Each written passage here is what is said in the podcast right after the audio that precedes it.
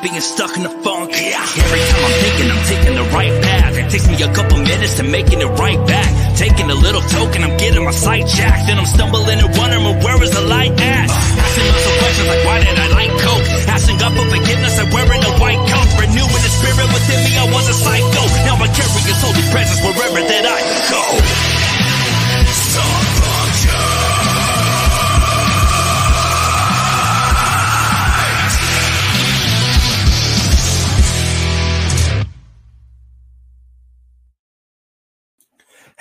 there, everyone. Welcome to God TV Radio. I'm TTOR, and to my left is none other than Brett Keane.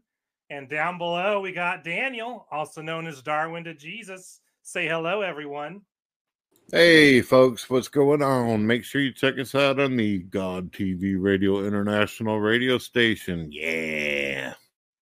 Yeah. I was a little worried about the Rumble stream for a second because, like, for the first two minutes of the stream, it didn't show up as going live. And I'm like, no, I wanted to stream to Rumble. Why aren't you showing up? But then after refreshing the page 20 times in two minutes, it showed up. Miracle. Yeah, everything's working. Daniel, what you got for us, brother? Oh, not too much. It's great to be here with you guys again. Hope uh, you're doing well. Why do I have to be uh, on the bottom though? That's what I don't understand. Well, if we get a fourth person, we'll have an even uh, even square. I'm just kidding. I don't care. Yeah.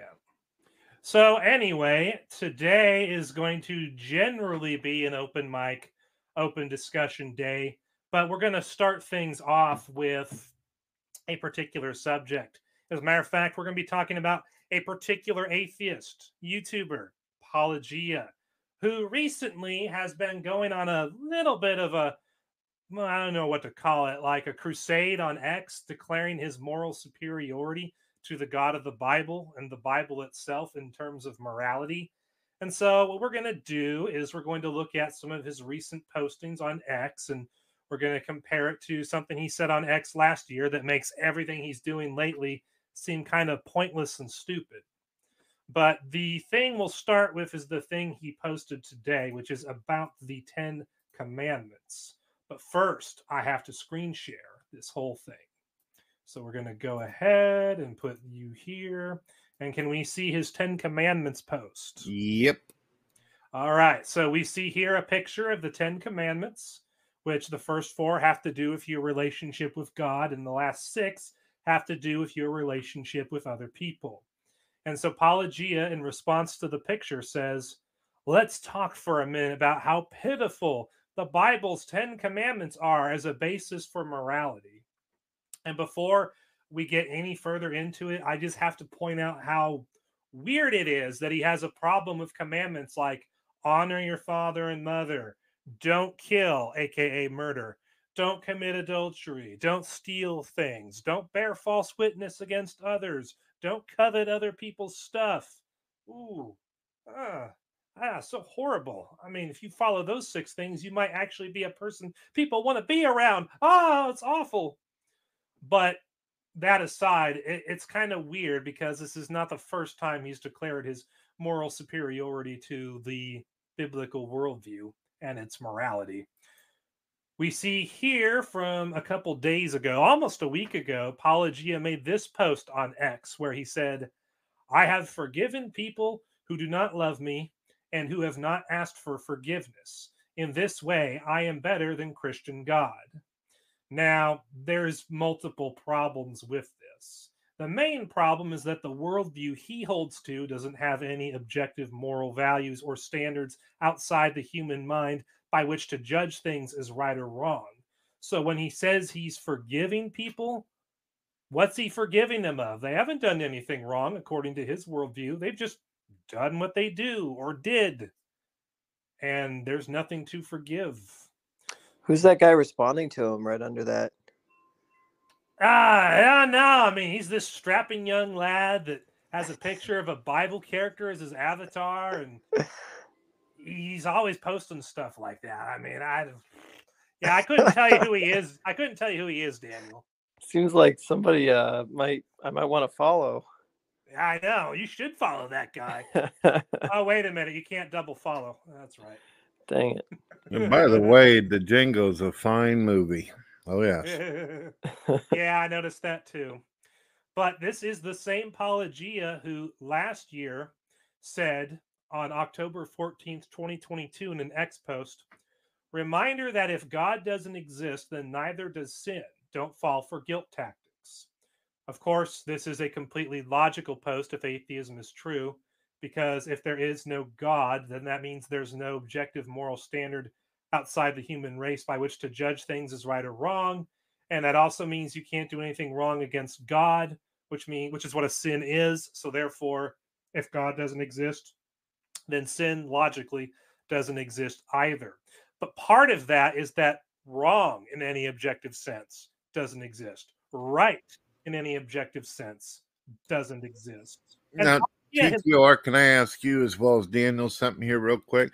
Do you guys find it odd that the atheist will admit on their Twitter feeds and on video that there is no sin, there's no right or wrongs, but if you then turn around and repeat exactly what they said back to them and say, well, you don't have any moral framework, they'll say, wait a minute, I'm a good person, I don't need the Bible. But wait a minute, you just said that you don't need no sin or right or wrong or any of these kind of things. But now you're saying that there's a right and a wrong and you're good. I mean, they, they can't seem to stay consistent. What do you think? Right. they basically assume a moral uh, standard that allegedly exists outside of their minds in order to condemn the Bible. But then, as soon as you're not talking about the Bible, that standard just disappears. Poof. Well, it's really strange to me because they will admit most of them, the ones that are moral anti-realists, meaning that they're moral subjectivists, which means that morality basically there's no point in even talking about it because it's all just opinion. These kinds of atheists will rail against the God of the Bible and talk about what a bad person he is, and then you say, well. Uh, aren't you a moral subjectivist? So isn't all of this just your opinion? And they will kind of admit that yeah it is ultimately my opinion but at the same time they seem to think that morality is still somehow more than their opinion and it's like well you don't have any objective standard you don't believe in an objective standard right and they'll say that's right and it's like okay so then morality is just based on your preferences right? And they don't seem to understand that like what it that ultimately morality just boils down to their preferences if what they're saying is true. And um, you know they they have this idea that if they can believe in something like if they decide what is good and bad then they're a moral person you know you hear it all the time and to me it just cracks me up but they'll say well you need a god to tell you what's good and bad and i i decide for myself and it's like oh really? So uh, what does that mean? Does that mean that like if you decide that raping is good then it's good? So anything that you decide is good is is good? Is that and you you call that moral? Because you decided for yourself that something was good? Like that's what makes it good? Are you kidding me? So they just uh, i would say 97% of atheists maybe more probably more have no idea what they're talking about when it comes to moral issues. They don't understand what objective morality means. They don't understand what subjective morality means. Um, they don't understand uh, Hume's guillotine, which says you cannot derive an ought from an is. They don't understand anything uh, when it comes to this stuff. So, Yeah, I have my thoughts exactly. But what's even funnier about this tweet from last year that Apologia made is that he actually made a video response to my video about it and admitted that I was right in my analysis of his tweet. And I want to show you admit him admitting that in my video from last year titled Apologia responds to my video with flawed argumentation and strawman fallacies. But it is at the one hour, two minute, and 29 second mark of this video where we see Apologia admit that I'm right.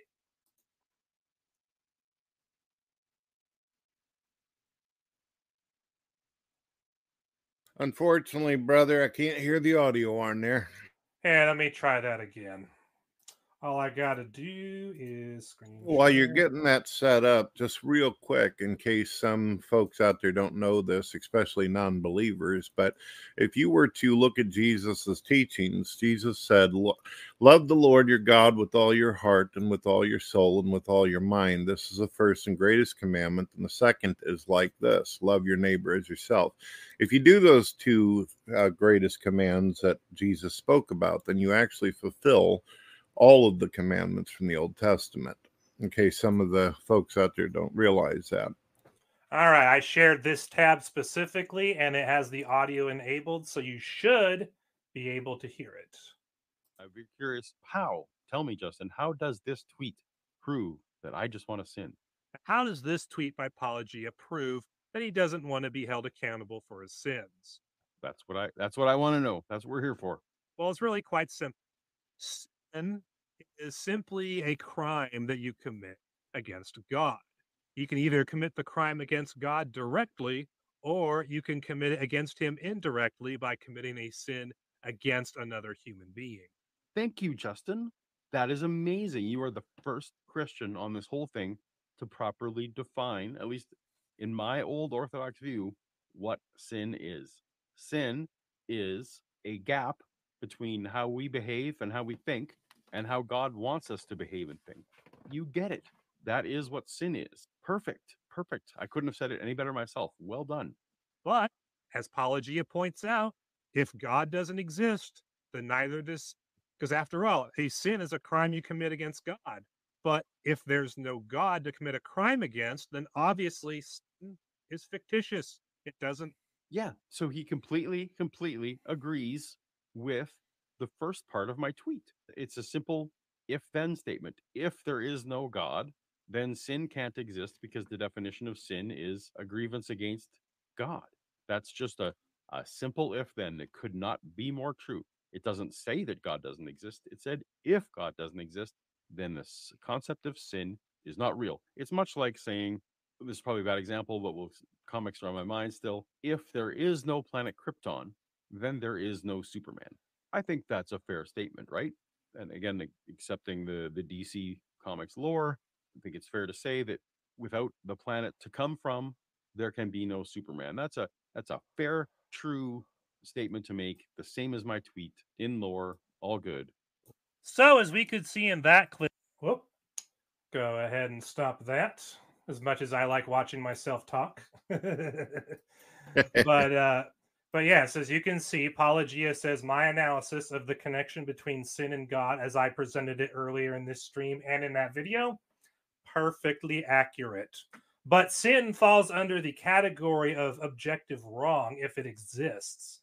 So, for him to deny the existence of objective wrong or any kind of moral failure in any objective sense, but then to turn around and say, oh, but I'm more forgiving than the God of the Bible is, and oh, the biblical Ten Commandments of the Old Testament are a pitiful basis for morality.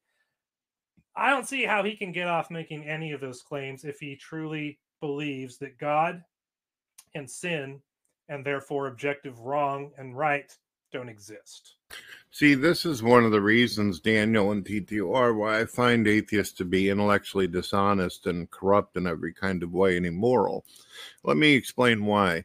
Whenever I was a non believer and I was actually seeking the truth, if a Christian came along and corrected me on something and I knew that they were right and I was wrong, I didn't go try to find the weakest babes in Christ and then repeat the same question, seeing if I can cause them to fall so I could embarrass them publicly or do something like that. If I was corrected on something, I accepted what I was told. I, I admit I'm wrong, and that question's never even brought up again. No, and no kind of twist or no kind of fashion. It's game's over but they keep doing it. How many times have you seen where you correct them and then they come back and just try to resell the package?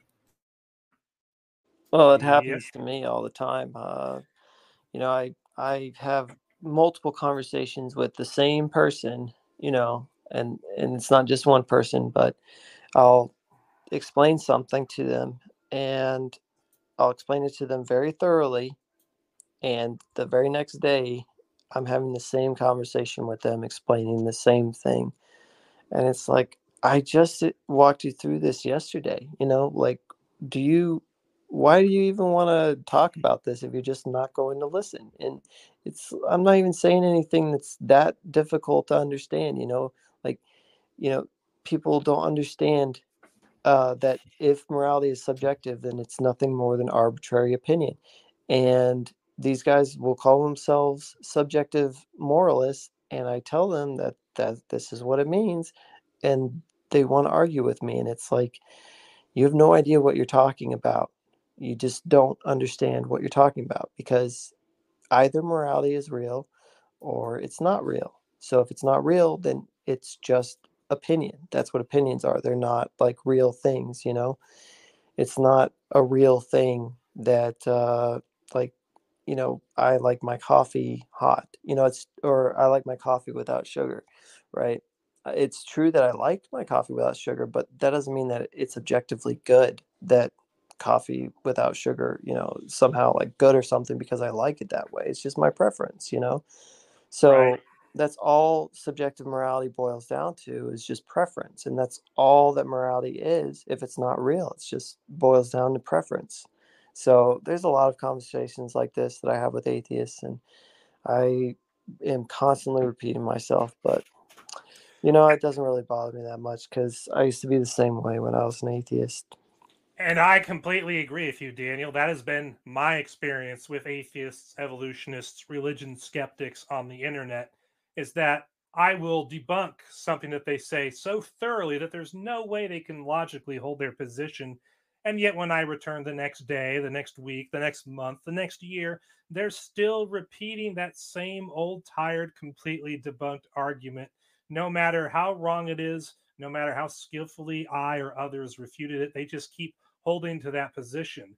And the funniest part about the whole experience is that atheists and evolutionists will then turn around and claim that it's us Christians and Bible believers and creationists who do that. Oh, well, they just continue to believe what they want to believe, no matter how much evidence is against it, no matter how skillfully we refute their arguments, they just continue to believe what they want to believe, which is the worldview they currently hold. Well, touche, that's what you guys do. You know, a word for that. It's called projection. you know what's funny is I wanted to be an atheist, right? Like being a Christian is not convenient to my lifestyle. I didn't want to give up my smoking or my drinking or my pornography. You know, I didn't want to do any of that. I wanted to keep living for myself. So it's funny that people think that, uh, you know, like peop that nor- normal people want to be Christians because nobody really wants to be a Christian. Uh, we want to be our own masters. We want to decide what is good. You know, being a Christian is totally counterintuitive to normal human psychology. And that's why everybody hates Christianity that's not a Christian, because Jesus said, I am the way, the truth, and the life, you know. Um, and he said, there's no way to go into heaven except through me you know so uh and and he said like you have to carry your cross daily you've got to live for me and nobody wants to do that you know i didn't want to do Right. it and that's one of the yeah and that's one of the things i find fascinating too is that over time atheists evolutionists and religion skeptics will claim that the bible and the biblical worldview is essentially just a mind control device that's used to control the minds of human beings control the minds of the masses the weak and the feeble minded etc well if that's the case then it has failed miserably as a mind control device i mean if that's what it was then how come the most of the world rejects it? How come it goes against human nature when it comes to morality? How come the things that human nature finds satisfying or desirable, the Bible condemns? Like it's almost a perfect opposite of human nature. And yet you'd think that something that's the opposite of human nature would be horrible to use as a mind control device, but apparently it's the best one that's ever been done, according to atheists. well and, and not only that but i mean you look at the catholic church and i'm not trying to get into it with a bunch of catholics right now but the catholic church was obviously pretty corrupt at certain points and they had the opportunity to make the Bible available to everybody. And, you know, it's apparently this great mind control device. And the Catholic Church definitely was interested in power.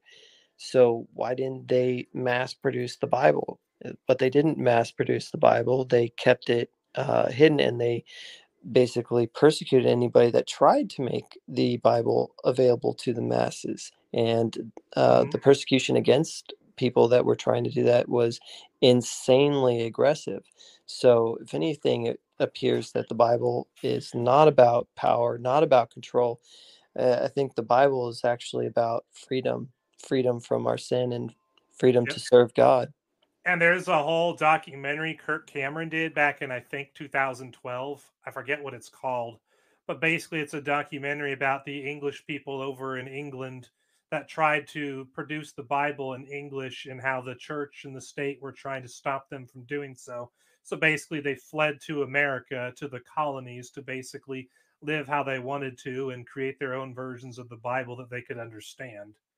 And like Daniel said, the church and the state back then tried really hard to keep people from having a Bible written in a language they could understand. Because at the time, I think it was written in Latin. And that way, only the priests and people who understood Latin could read the Bible and know what it was saying. Whereas everyone else would have to just trust what the priests and the leaders were saying about the Bible. But once it was mass produced in English, suddenly every common peasant can read and understand the Bible. And yeah, for some reason, they tried to stop that from happening. Huh. Kind of reminds me of this uh, image that I looked at recently. There was um, a picture of what appeared to be a parrot sitting on a stool in front of a microphone, uh, basically representing an atheist comedian. And you can see in the image that he's got a list of things that he wants to dog Christians on, basically tell Christians they're bad all the way down the line. Well, while he starts to get into it, somebody heckles him in the audience and says, Yeah, we're sinners. That's the reason why we need a Messiah. And then the parrot starts looking around, starts sweating, and realizes, well, goodness gracious, what else can I name off this list? This guy's already pretty much trampled me. yeah. that You have to send about that to me. That sounds pretty funny. So, before we end the topic of apology and move on to other things, he actually has like a whole series of subtweets to that tweet about the Ten Commandments where Well, he tries to explain why each one is wrong. And I just felt it would be the honest thing for us to do to actually respond to those as well. So I'm putting it right back here on the screen and let's see what he has such a big problem about with the Ten Commandments. can I say something real quick? Sure. So, I've actually done two like 15 to 20 minute video responses to Paulogia's moral argument or his rebuttal, quote unquote, to William Lane Craig's moral argument. And um, if anybody wants to, you know, see that or whatever, it's on my YouTube channel. But if you want to like have a response to the kind of stuff that Paul G is saying on uh, morality, I would definitely recommend you go and watch those videos. Well, be sure to let us know, let the audience know what your YouTube channel is, the way they can find you. Uh, it's Darwin to Jesus. There you go, folks. Probably at Darwin to Jesus. Check it out. Uh, he's got quite a few different videos up there, and as you can see, he's got a good voice, and he points out the what needs to be done. Go ahead, T2R. What do we got? We got that tweet where the guy actually claims that he's God. And before we get into that, let me ask you something. Even if we, eh, all the religious folks in the world, were to concede that there is no God, that we simply came together through magical rock formations that crashed into each other in space, creating snot that somehow became sentient, let me ask you something. Even without a God, what's wrong with those commandments? Is it really pitiful the idea that we shouldn't kill or lie or cheat? Or do these things? I mean, what is it inherently, Mr. Paul? If you're listening out there, you ever get around to paying attention when you're not feeding your narcissism? What is it about those commandments, even if you didn't associate it with God, that is wrong or pitiful? I think I know what he'd say. So you said earlier, Brett, that Paulogia made a tweet some point in the recent past claiming to be God. What? Wasn't recent. It was probably about a month and a half ago, but he said Okay. something about being more moral than God. And most, to be fair to Paul, a majority of atheists, although one minute uh, out of one side of their mouth they'll claim that there is no moral, that they're all nihilist, and you know there's no real purpose or meaning to the universe, they'll then turn around and actually say they're better than God. And it really doesn't seem like they understand why it is that there's objective morality due to the existence of a God. Because I've seen questions, and I know Daniel probably has, where they say, well, even if there is a God, then what does why does that mean that there's objective morality? My simple response would be if you've got a developer that has constructed a game or a simulation, you would expect that the rules themselves would be objective because he developed them within the game. Now, if you guys have a more uh, smexier way of expressing that, go for it. I'm trying to keep it simple for our gamer atheist out there. Right. Well, it's So- a complicated issue um, because to me, to my mind, you need six things that need to be accounted for in order for objective morality to even be possible. And I don't really think that atheism can account for any of those six things. Those six things, I might forget one, but it would be objective values. So you need to have objective, some something grounding actual goodness and badness um, you know, like what makes something good or what makes something bad. Is love good? You know, is hate bad? So you need a, objective values. The next thing you need is objective duties, uh, which are like obligations, like you ought not steal, uh, you ought to take care of your family. So, somehow you have to account for where these type of ob- obligations would be coming from, and they have to be authoritative and they have to transcend all of human beings. So, where's this obligator coming from? Where are these obligations coming from? Very much seems like it's coming from a person because if obligations are just a brute fact, well, brute facts don't have any authority and they can't really give obligations, right? Like they're just there's just this brute fact just floating in the ether somewhere. Like, give me a break. Um, it's very silly. But I heard a, a serious atheist philosopher um make, trying to make this argument today and i'm just like okay dude like that's really you think my view is dumb anyway uh the next thing is an objective moral standard um so you need something that can actually tell us if an action is right or wrong you know in the same way that we have a north reference so what's the reference for right and wrongness right and wrong actions. Um, and then you also need free will because if we don't have free will or if there, free will doesn't exist, well, then we can't be moral because how can we be moral if we don't have any choice about what we do? The whole idea of morality is that we do have a choice. We can choose to do the right thing or the wrong thing.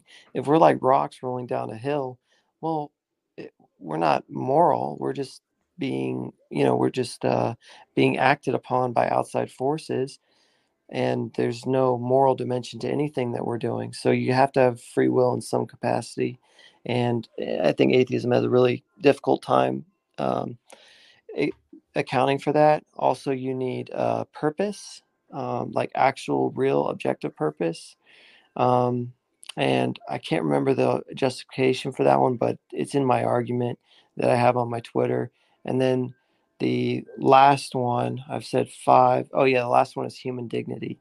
So, what is it about human beings that separates us from other animals? Why is it wrong to kick a baby on the sidewalk, but it's fine if you kick a rock or an ant? You know, what gives us this somehow intrinsic value? It's very difficult to see why humans would actually have more value than trees or ants or rocks um, under atheism, but under Christianity and other kinds of theism, it actually uh, makes perfect sense because we were made for something different. We were made, uh, you know, in the image of God, right? So, six things. And uh, I think it's just incredibly difficult for atheists to try to account for those without God. Well said. So Apologia's first post uh, subtweet about the Ten Commandments is this.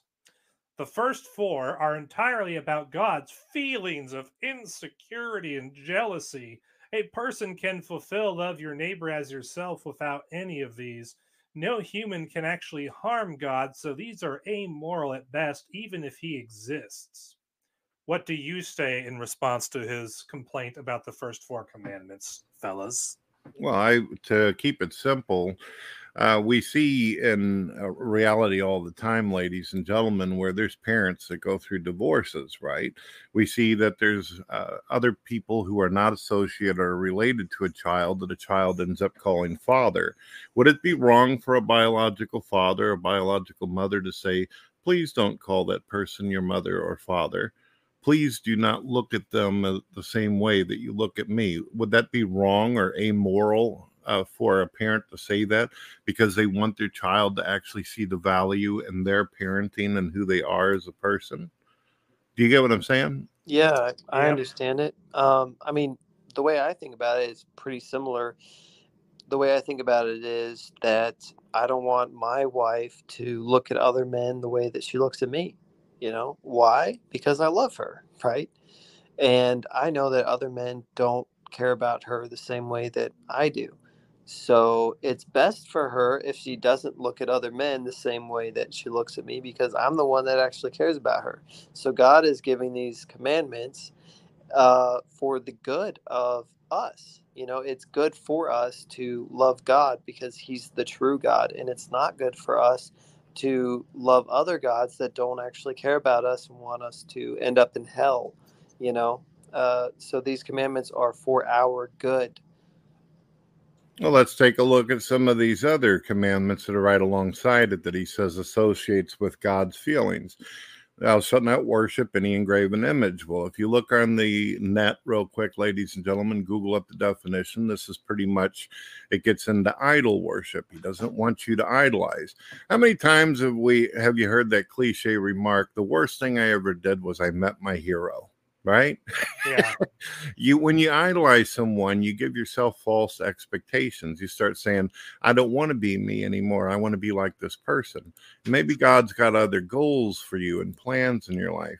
Then you got the don't say god's name in vain. Well if you run around calling your mom names and your actual dad and all that you're not honoring them and you're uh, basically you're uh, dishonoring yourself in the process are you not so I, I don't see how any of this, even though it's associated with God, is uh, considered wrong or pitiful in any kind of way.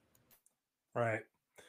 And then he says, in regards to the, uh, I think it's the fifth commandment, uh, many parents are not worthy of honor. Why isn't this commandment to treat honorable people with honor, or a step further to just treat everyone with honor, or a command to be an honorable parent? The Bible does say that a hundred million times. It tells you to love everyone, treat everyone as you want to be treated. And if you love everyone and you treat everybody the way you want to be treated, then you're not going to rape them. You're not going to murder them. You're not going to enslave them. You're not going to do all these horrible things that atheists like to associate with the only God they enjoy talking about, which is the Christian Jewish deity. Right. And that's what I thought too when I saw this earlier today. I thought, you know, Apologia claims that he used to be not just a Christian, but the kind of Orthodox Bible believing Christian that I am.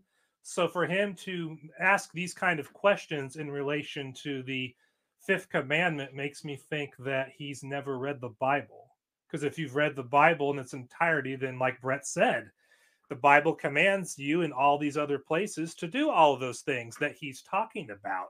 So why would it need to be specifically mentioned in the fifth commandment? And ladies and gentlemen, it doesn't just like do a drive by or just a, a quick little uh, remark about it. It's mentioned over hundreds of thousands of times.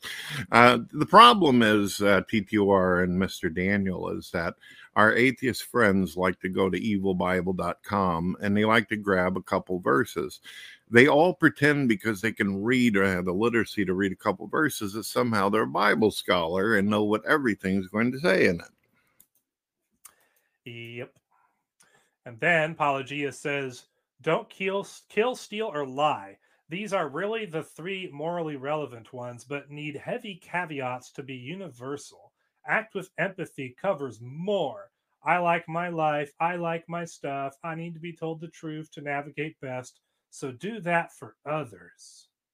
I do want to answer this kind of Sunday school question that he did put forth because, in a way, it's kind of valid because some young people are going, there are young people out there who are abused, who they are hurt by their own family members or people of authority. Are you supposed to still honor them? Well, the Bible says that if you make one of these little ones stumble, what happens, TTOR? What does God say to those who cause the little people to stumble? Jesus said it would be better for you if a millstone were to- tied around your neck and you were tossed into the sea. So, obviously, the parents and authority figures who dishonor their children, they're going to pay dearly for that. So, Mhm. there's your answer. Yeah. God, that little what's that magic word? Um Muslims call it all the say it all the time. Uh context. Yeah. Daniel, you got anything you want to say on it? I always try to make sure everybody gets their opinion in. Um, let's see. No, I think I pretty much agree with uh with what you're saying. Um, I mean, why he, he's making the point? Why should uh? Oh, yeah. I mean, because he's saying like empathy is better, right? Um, I don't understand this idea that empathy is somehow good. Why? Why is empathy good? Given atheism, you know, Right. like exactly. why not why not selfishness you know they just like it's like they're arbitrarily picking out some emotion quote unquote that they have and they're like well this is good but why empathy why not anger you know why not wrath you could have picked like why not lust why is empathy good who said right Are you- Right, are you just what I- telling me And that's what I thought too uh, when I was thinking about it as well. I was like, why the heck should I be empathetic?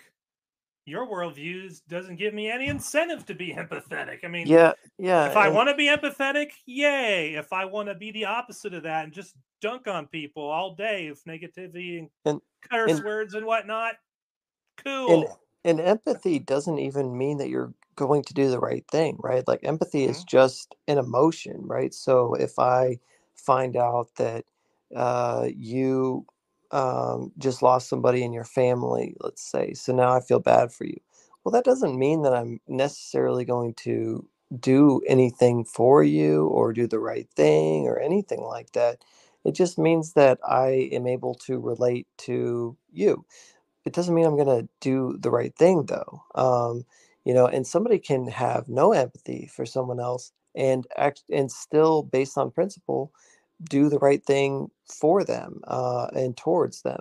So empathy does not just mean that you're going to be a good person. All it means is you are able to put yourself in someone else's shoes. And to me, when you talk about empathy, all you're doing really is just virtue signaling and it's incredibly empty and shallow uh, it's like okay so you can feel you you you think that you know how other people feel when they feel bad and you think that that makes you like a good person somehow like last time i checked uh, being a good person, if such a thing exists, which it doesn't given atheism, but if it exists, it's not about feelings, it's about doings. It's about what you do. Um, and obviously, the Bible says none of us are good.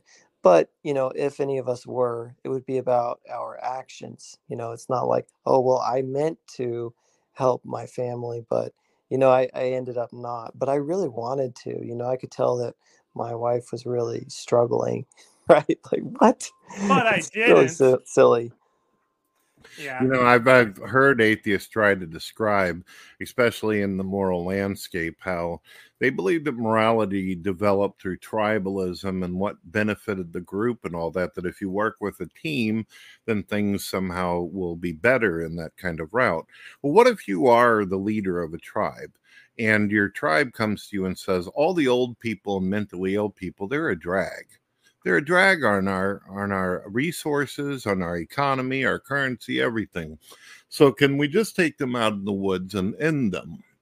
You know just kill them and everything. That way we can benefit from having extra resources and to be able to continue on. And everyone who's weak and who can't do a job we kill them as well. What's the problem there in the atheist moral system? I ask you guys, what's your thoughts? Well, I completely agree. And I would take it one step further because a lot of atheists do make this obvious philosophical mistake by talking about the way that something happened to come to be. So they're like, well, empathy is good because we evolved to have empathy. And so it's a useful survival trait, uh, trait, sorry.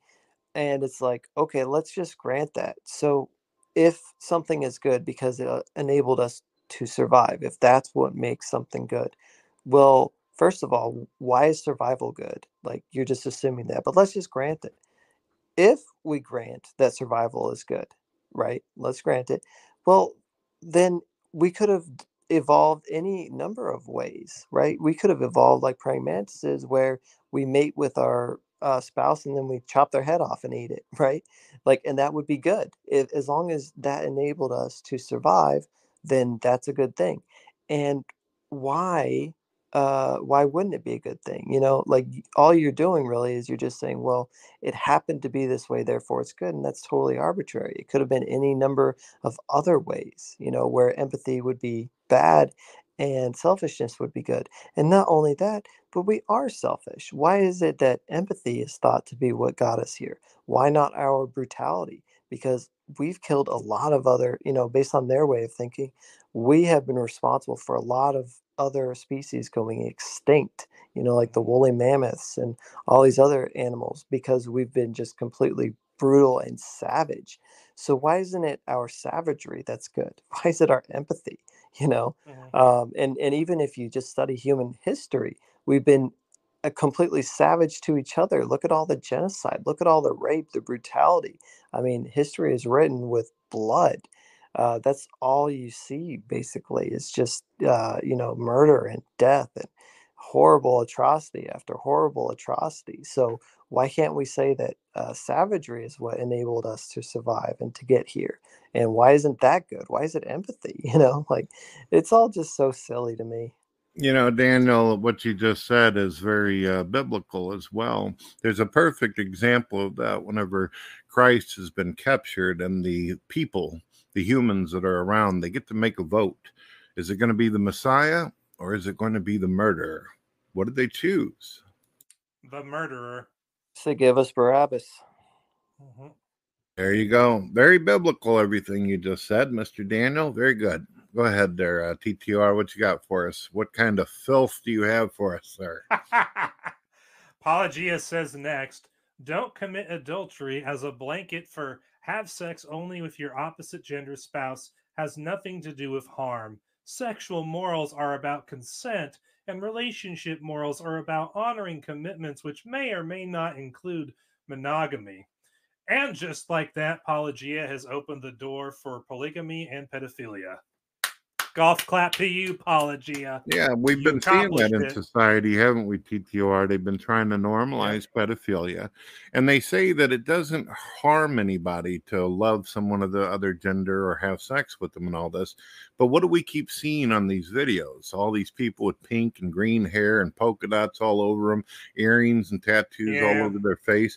They don't look like they're very healthy folks. Um, just just ignore the psychosis and the disease and you know the shortened lifespans and yeah it's all great Let me hit you with one last thing. Even if you weren't even to bring God or the Bible into the picture, it medically shows. If you look at the medical bills on this, you will see that people who do these kind of things, you know, bottom top type of stuff, I don't want to go into pornography in detail on this, it causes damage to your system, ladies and gentlemen.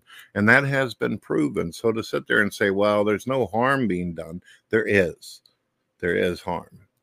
Yeah, and they don't care. Uh, I mean, just look at the AIDS epi- epidemic, you know, and, and even if uh, I I don't and the think, mon- and the monkeypox outbreak from last summer yeah, I mean, no matter how much disease is going around in that community, no matter how bad it is for them to live that lifestyle, these people will support it, and they're going to support it not because they care about these homosexuals, but because the homosexuals are rebelling against God and they're supporting it. That's what it boils mm-hmm. down to.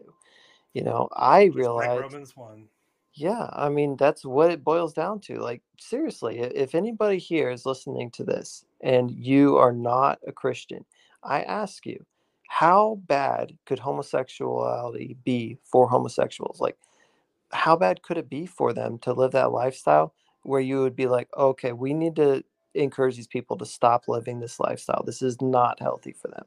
How bad? The answer is there's no amount of badness that it could be. You're always going to support it. And you're going to support it because God says it's an abomination, and we all know that it is.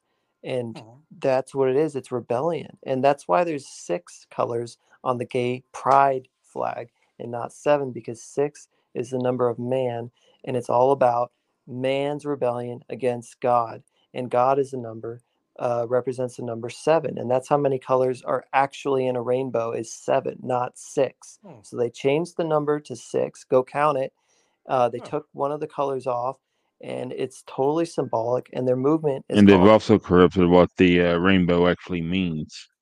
Yeah, yeah, of course, and and and they call their movement pride, right? Um, which is a sin. Pride is a sin. What? Why should we be proud? What do we have to be proud about? You know, everything that we have. Honestly, whether you're uh, a Christian or an atheist, nothing you have is merited by what you've done. Ultimately, like think about the things that you've done. Well, why were you able to do them? because you happen to be intelligent or you happen to have two arms and two legs. You didn't earn any of that stuff, whether you're an atheist or a theist. None of that stuff was uh, earned by you. So everything that we've done or, or everything that we have i- is not uh, something that we should be proud to have. It's something we should be grateful to have. Either way, either way. So pride is just complete. and- As far as I Oh, see. Oh. Daniel, are you are you there with us? Yeah, I'm here. Can you hear me? Yeah, let Yeah, me- your avatar disappeared and then you move further down on the screen. he must be tapping on the phone. He's getting so into what he's saying, which is awesome and stuff that he just his ears are going ting hitting the phone or something. I, I let, let me let me phone, I ask you something. Let me ask you something, Daniel and TTOR and Dark Wolf. I'd, I'd be more than happy to hear from you. But you were speaking about free will and morality and its association. And we know that atheists like to claim that religion is about control, but isn't atheism uh, the, the naturalism more controlled than religion? Let me give you an example. With God, we can actually make an argument for free will. But if you're an atheist, then you have to naturally be determined. You're basically chemical stimuli that is responding and reacting to your environment. There is no uh, getting going where you want to on this. It's whatever your monkey chemicals or your evolved juices tell you to do. So, in saying that you don't have morality, you don't have free will because you have nothing to be accountable to. You're nothing but a bucket of Windex, basically an animated hamburger. Do you see what I mean? There is no free will. Therefore, that equals that you are under complete control over the laws of the universe. Yeah. I think we I think Brett just made a cartoon with those words. well, I want to add, I, I do want to say, in case any serious thinkers happen to be watching this, that I am under the impression that there are different forms of naturalism, and it is possible theoretically that there might be a type of naturalism that could account for free will. I'm not going to say it's impossible. Personally, I I find that incredibly implausible. But when we talk about naturalism in the normal sense, where it's like everything is physical and there's no soul, everything is just subject to the laws of physics and that's it, then yeah, I, I completely agree with you, Brett. There's no such thing as free will. Um, everything that we do where we think we're making a choice is ultimately a complete and total illusion. And morality is uh, de facto also completely illusory. We're not making moral decisions. We're not making any decisions. All of our decisions are predetermined by mindless physical forces that are completely outside of our control. There you go. So, who's being controlled? Ladies and gentlemen, that was Daniel's chemicals reacting to my chemicals, forming an explosion. You know, it, Yeah! it just I, I do want to say it just goes to show how absolutely counterintuitive atheism is. And this is why I left atheism because it is so counterintuitive to our actual experience. Because who lives their life and thinks that they're not the ones at the wheel? Who feels like they're just a passenger and they're not actually responsible for anything that they do? You know, does anybody really truly believe that none of us are making decisions that we can't go to the store and decide if we grab the Snickers bar or the Milky Way. You know, like we are making decisions. We are actually able to decide if we're going to do the right thing or the wrong thing. We experience this, but atheism is so counterintuitive that it leads to the absurdity of having to deny what is obvious to our fundamental experience.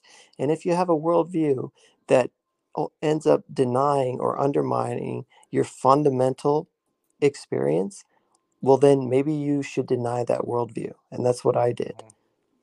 But yeah, it's funny that you bring up the counterintuitiveness of atheism because there are atheist people in the past who have actually admitted that the worldview that they hold and that the apparatuses of investigation they create in academia to lead you to the conclusion of atheistic evolution they admit that all those systems themselves are counterintuitive. They go against common sense, but you have to hold to those counterintuitive things because otherwise you'll allow God to get a foot in the door. And once he gets a foot in the door, it's over.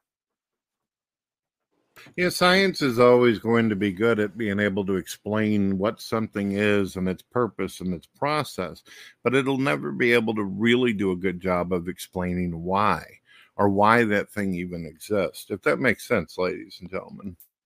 Yeah, um, and not only that, but a lot of people don't understand that science is based on philosophical presuppositions that really don't make sense within the atheist worldview. For example, every time we sit down to quote unquote do science, we are making huge assumptions about the way that the world works.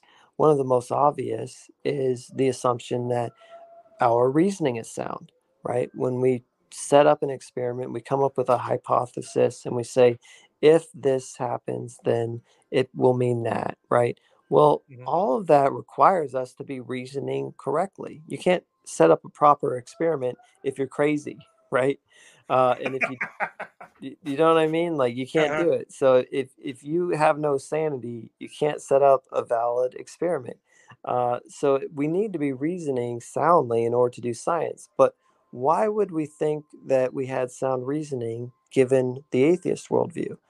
If atheism is true, then all of our reasoning is really just the result of a mindless chemical reaction. It's just atoms spinning around in our head, right? Our brains were not made to reason correctly. Uh, evolution, you know, if that's even true, um, right? Because, like, do you believe that it's true? Well, is that belief just based on atoms spinning around your head? But let's say evolution is true, okay? Well, evolution doesn't uh, select for truth, it selects for survival and truth and survival are not the same thing, right? Mhm. You can believe false things, and that might have some kind of evolutionary advantage. People have come up with scenarios where that could be the case. So, evolution doesn't select for believing in truth, it selects for uh, just passing on your genetics or for survival you know so that's just one of the philosophical presuppositions that undergirds all of science and that philosophical presupposition doesn't make sense in atheism but it does make perfect sense in theism where we're made by a god and we're made in order to interact with the world and to reason soundly and to know um, god's will and to be um, caretakers of his creation right we're supposed to be stewards Mhm. of the world that uh, he gave us. So, if God made a world for us where we're supposed to govern, course we would need to have sound reasoning. So it makes perfect sense that we would have sound reasoning given the athe- uh, given theism, but it makes no sense that we would have it given atheism. And and that's just one of them. There's like five or six that, um, at least five or six that are presuppositions and they don't make sense given atheism. So when atheists talk about science, they know nothing about philosophy of science, which is what I'm talking about.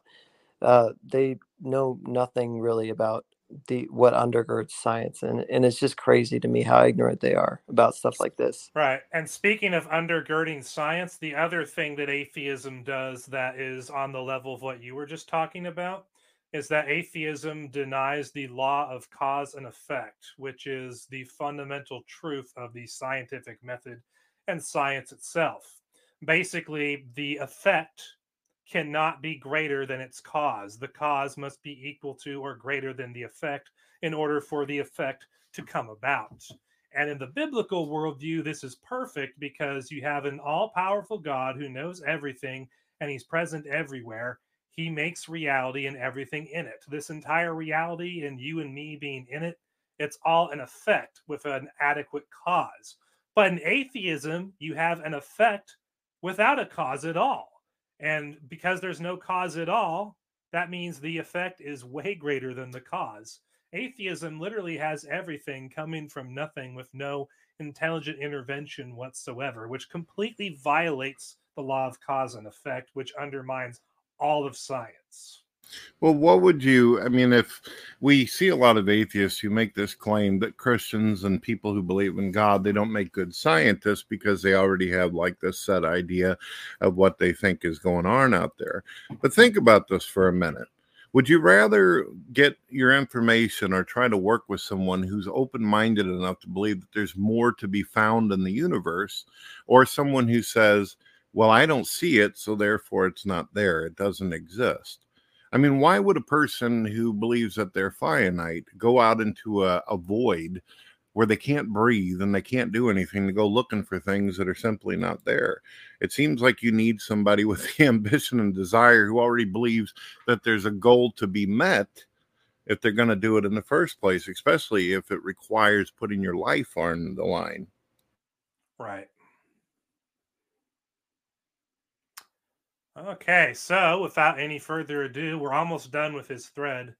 The next one, the next to last one, says this Paulogia writes, Do not covet is a thought crime only. Even worse, we know that most self and societal improvement is driven by wanting to better for ourselves, wanting better for ourselves, which very much includes coveting.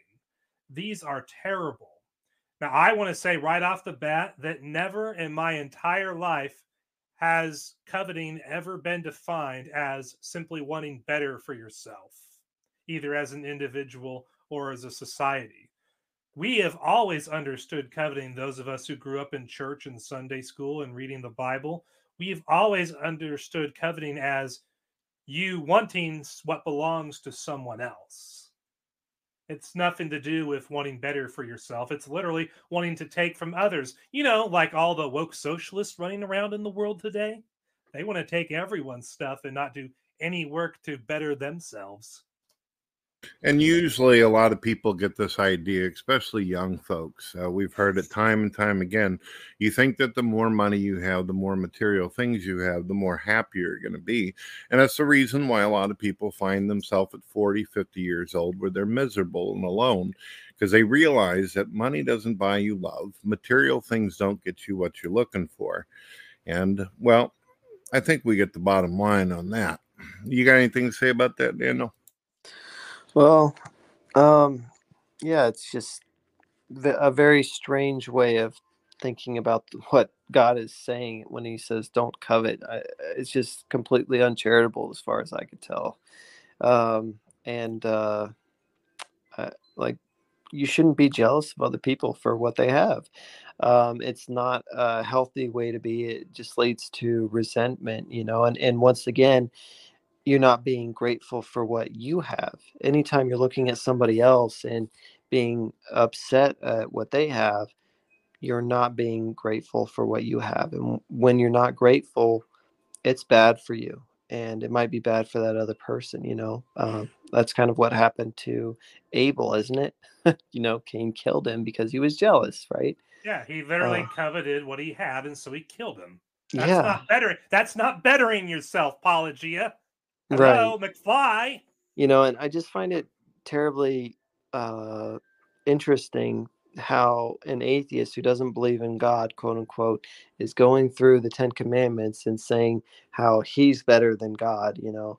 I mean, it kind of reminds me of something that a snake said to a woman in the garden. You know, she said, Ye shall be as gods, knowing good and evil. Well, Paulogia sure seems to think that he knows even better than God what good and evil is, you know, and uh, Even though he has to completely misrepresent what things like coveting actually mean in relation in the into the Bible in order to do it.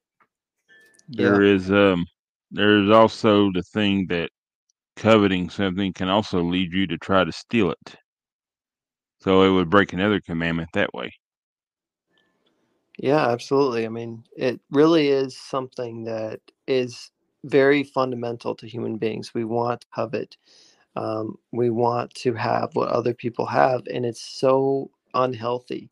You know, sometimes, well, maybe I'll just say I know somebody that, uh, you know, can easily fall into that. And I, I try to talk to them, you know, and, uh, and get them to stop because and and luckily they listen to me but yeah it's uh, luckily i don't uh covet hardly at all um i have my own sins and my own struggles and that's not one of them but it's just an incredibly unhealthy thing for us to do and it's very very easy to look at somebody else and want what they have but it's, just not good so I, I think it's wonderful that it's on the ten commandments uh it speaks to the wisdom of god to me It's not just coveting some things and all that. Covet could actually be from a person to a person.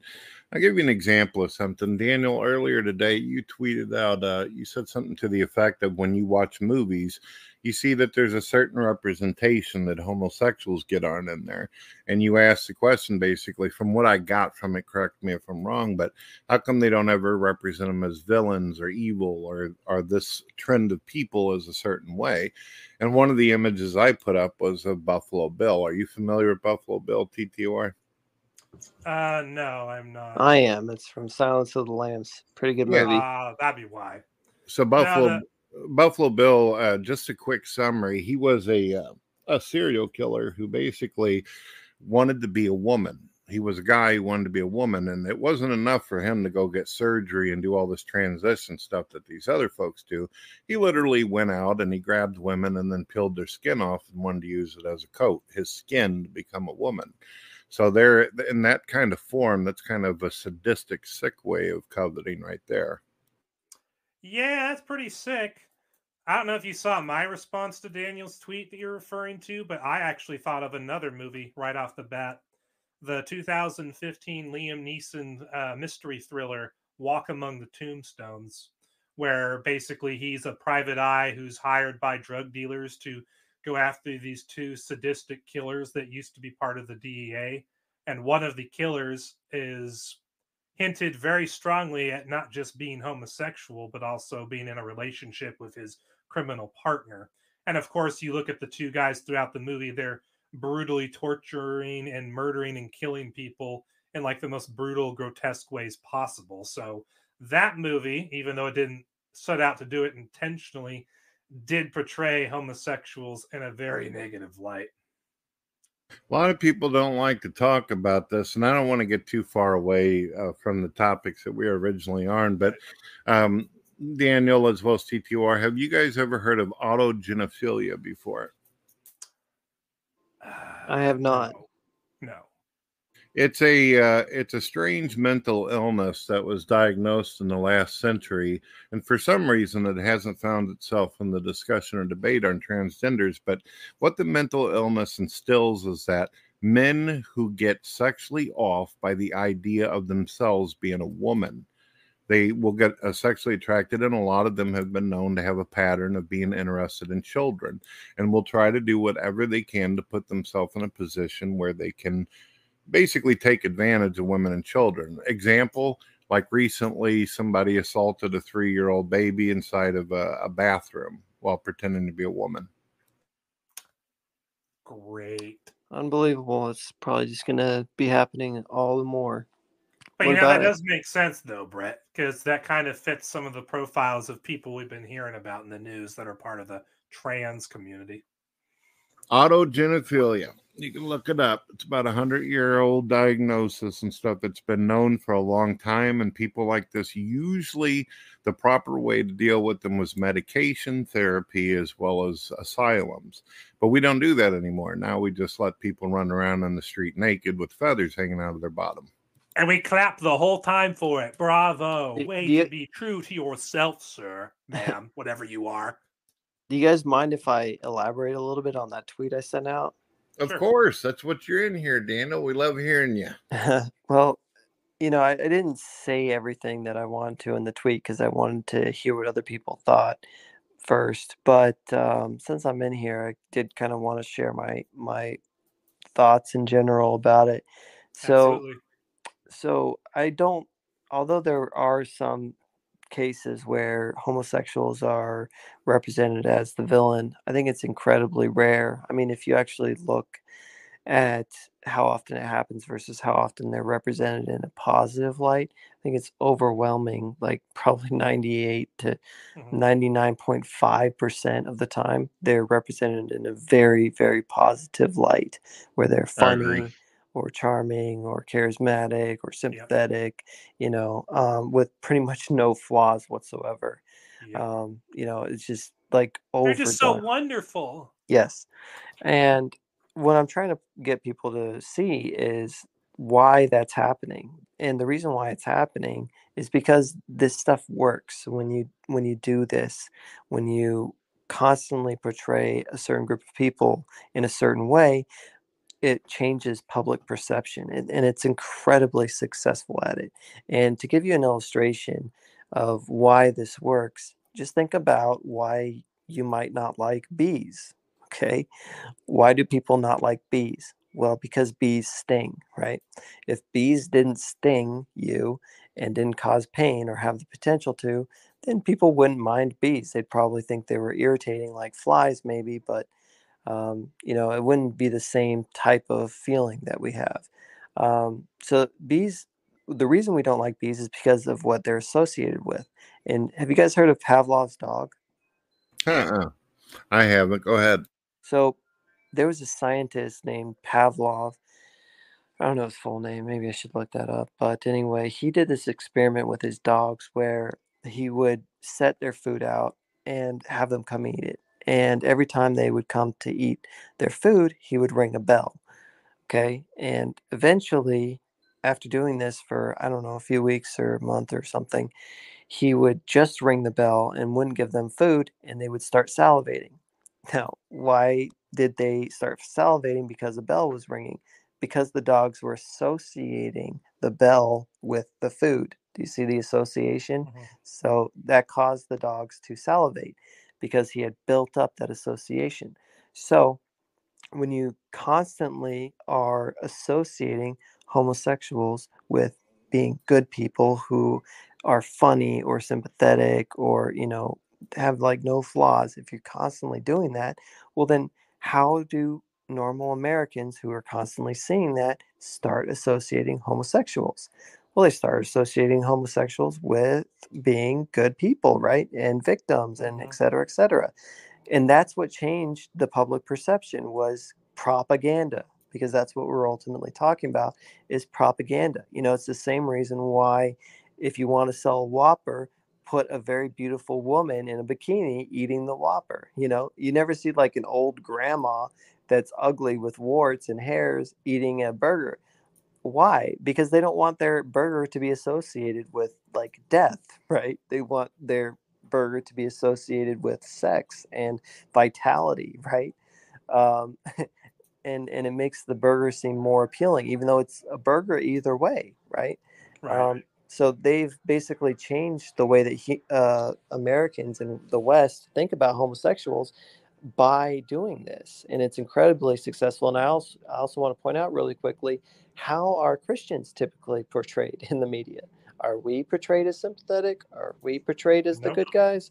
You know, like very often, if there's a Christian, we're either going to be portrayed as uh, an idiot or a fool or the or bad, the bad guy guy. usually yeah, the bad villain, guy. villain type. Yeah, you know, and why? Because that's also part of the agenda. And, you know, the agenda is anti Christian. always has been. Um, so just I just wanted to say that um, while I have you know some some time or whatnot, just be aware that everything that you watch, whatever you watch, is edited and scripted by people who have agendas, and the agenda is not uh, pro-Christian; it's anti-Christian. You know, TTOR and I, we've talked about uh, many of this kind of race swapping and all these different issues that we've seen in movies and all that. Just recently, Netflix got in serious trouble because there were some investigators and governors who had been involved in uh, basically doing a, a raid and they found tons of fentanyl, you know, that drug that's coming over into our country. Well, they end up making a Netflix movie about it, Daniel. And what they did was they race swapped the lawyers. This is a true, this is supposed to be based on a true story. And they swapped everybody out with diversity. You got your Latinos, obviously, and the big time lawyer involved in it now became an old white man to a lush black woman. Now, I, I don't have any problem with races and movies and all that. Uh, some of my favorite people, Wesley Snipes, Denzel Washington, all this. But I do not like it when they take a real story or a very epic, legendary, well grafted hero or character, even in fiction, and replace them with some nonsense. But I under we understand fully what you're talking about, Daniel. They obviously are selling people like they're products. Yeah, I have some thoughts on that too, I, I, but I'll be quick. I, you know, I think it should go without saying. It should be pretty obvious at this point. Uh, it might be really obvious when I say it, but diversity just means less white. and I'm not like a Nazi or anything, but that's literally what that actually means. You know, nobody says that Africa needs to be more diverse and we need to add some more white people there. Nobody says that the NBA needs to be more diverse and we need more white people. You know, diversity only goes one direction. It just means less white. It's inherently uh, racist, is what it is. Um, you know, nobody nobody condemns the NBA for being vastly overrepresenting black people. Nobody, and, and, and if anybody started bringing that up, they would it would be totally politically incorrect. But it's fine to say that like the NHL, you know, hockey, that they need more diversity because diversity means less white. That's what it means, you know. So it's just ridiculous. Um, I, I don't like to talk about uh, this kind of stuff normally, but it should be called out um, because it is racist. Um, you know, and, and I think all human beings have intrinsic value, and we shouldn't be uh, all hung up on race in any direction whatsoever. Um, all human beings are created in the image of God. You know what the problem with that is, though? What's the problem with that dark moon? It sounds like it was about right to me, but go ahead, let's hear it. Well, no, it's not a problem with what he said. I'm I'm just clarifying here that the problem with what he said is that if a white person comes out and calls them out for this stuff, they're perceived as being racist. Yep. Oh it's part of yeah, the social programming. yeah, exactly. That's for sure. And and I think that if they could get away with it, they wouldn't have white people in anything if they could just get Mhm. away with it. Well, that's what they're basically moving towards right now. Yeah. And you know the thing is, is uh, I don't know if this makes sense. I don't mind if someone decides that they they want to make a movie about diversity. If it's good, I'll watch it.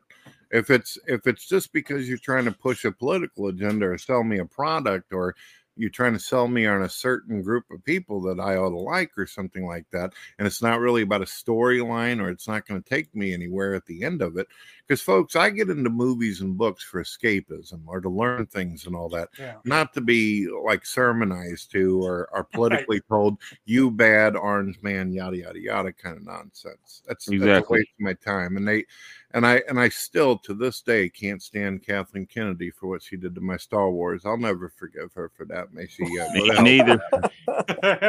Me I'm with you neither. there, Brett. I'm with you there. But You know- anyway, Oh my god. while we were all having while we were all having this lovely conversation, I was dinking around on the admin side of Quarter, and we got a new user. Would you guys like to see who just joined Quarter? I would. Bill Yes. clinton No, Mushmouth Joe, this guy who has over 3,300 subs to his YouTube channel. Well, good deal. Welcome to the his house there, Mushmouth. yeah, he was in my comment section uh, yesterday, day before, asking about quarter, and I told him that yeah, he could probably back up all his videos within a few hours if he really got at it. You know, I. I, I got to be honest, TTO. I don't understand why people are so hard on Joe Biden. To me, he reminds me of the movie Weekend at Bernie's. Have you ever heard of that movie Yeah. before? Uh, for those out there who haven't, Weekend at Bernie's is about an old man who died in his chair, and a bunch of people, younger people, come along and they basically stuff him and they uh, carry him around like he's still alive so they can make choices for him and decisions and get things done. That's how I see Joe Biden. He's a he's a mumbling corpse that they carry around, and then they basically pass laws and claim he did it. It's it's beautiful. Well, I think that there's some truth to that, but I also think Joe Biden is a very, very bad man. Um, Oh yeah, before his senility and his, you know, but pretty much downgraded, his everybody cog- in, before his cognitive skills degraded, he was a very bad man. As Oh yeah, I've seen the clips. He's horrific. He's terrible. Do you see that clip on Twitter where he's talking about how all crackheads need to be in prison and all that, and they got on the other side his son smoking crack, watching the screen. Oh my Uh-huh. goodness! Oh No, yeah, his son that. just his son just crashed a congressional hearing recently. I heard. hear Now I that? could be wrong, but I was reading some of the tweets, and we all know the internet is the gospel, right? But they said that uh, somebody they started showing images of his wee wee, and then suddenly that got him excited, and he took off. Is that true? Because I I didn't see any kind of sources to back that up. I didn't either. I just heard that he crashed the hearing over his contempt of court charges, which he initially didn't show up for. Then he showed up, and then after a little bit, he stormed out. You know what would have happened if Donald uh, Trump Jr. did that, right? They would have had a football team waiting for him outside. He would have got tackled and dragged a mile across The the field. 1984 Denver Broncos would have got him, just like they got Cartman's mom in South Park. oh no. Off the rails. Off the rails. yeah, I was about to say something that was going to take us even further off the rails. I'll keep it to myself. But you've though. seen that? Have you seen that episode of South Park, Daniel? The one where they're trying to figure out who Eric Cartman's dad is, and one of the op- Uh, I think I the- have. yeah, and one of the options is the entire 1984 Denver Broncos team. Oh yeah, because his mom was like a total. Yeah, floozy? yeah, yeah, yeah. That's coming Is it Mr. Garrison? Is it the counselor? Is it the entire 1984 Denver Broncos team? So besides Daniel as well as TTR, besides all this, to take it back a little bit, besides all this pompous tweets and and stupid videos that I've glanced at of Paul, um, what is his story? Because every atheist has some kind of testimony. Mom was mean to me. Uh, Daddy had you know God written on his belt and whipped me with it. What is the story on this? What happened? Well, the story that Paulogia presents on his channel is that he's a former Christian who used to be a diehard young earth creationist until eventually he figured out through deep study that young earth creationism and the biblical worldview itself were both lies. And then that started him down the path of becoming an atheist. And then eventually he uh, broke up or divorced his Christian wife and left her for the atheist YouTuber Shannon Q. I don't know the exact timing of when they all met and when all that stuff happened. You know, when he ended the relationship with his first his wife and then hooked up with Shannon. But yeah, it I kind of. wonder if he had any. Uh, I wonder if he had any scientific uh, sources for uh, his deep research. Well, basically, at some point, he decided that the Bible was no longer authoritative on origins and that what human beings say is. And so he went with the majority opinion of the academic world on origins. And then that led into him accepting what they say about basically everything else in the Bible.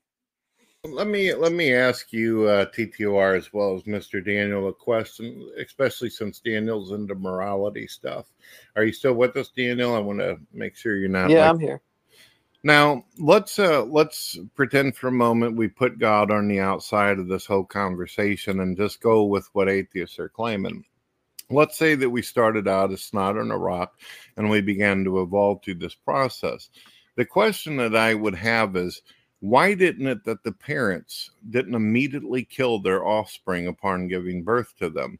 And what gave them, what was instilled with them to even make them interested in reproduction or having sex in the first place to create the offspring?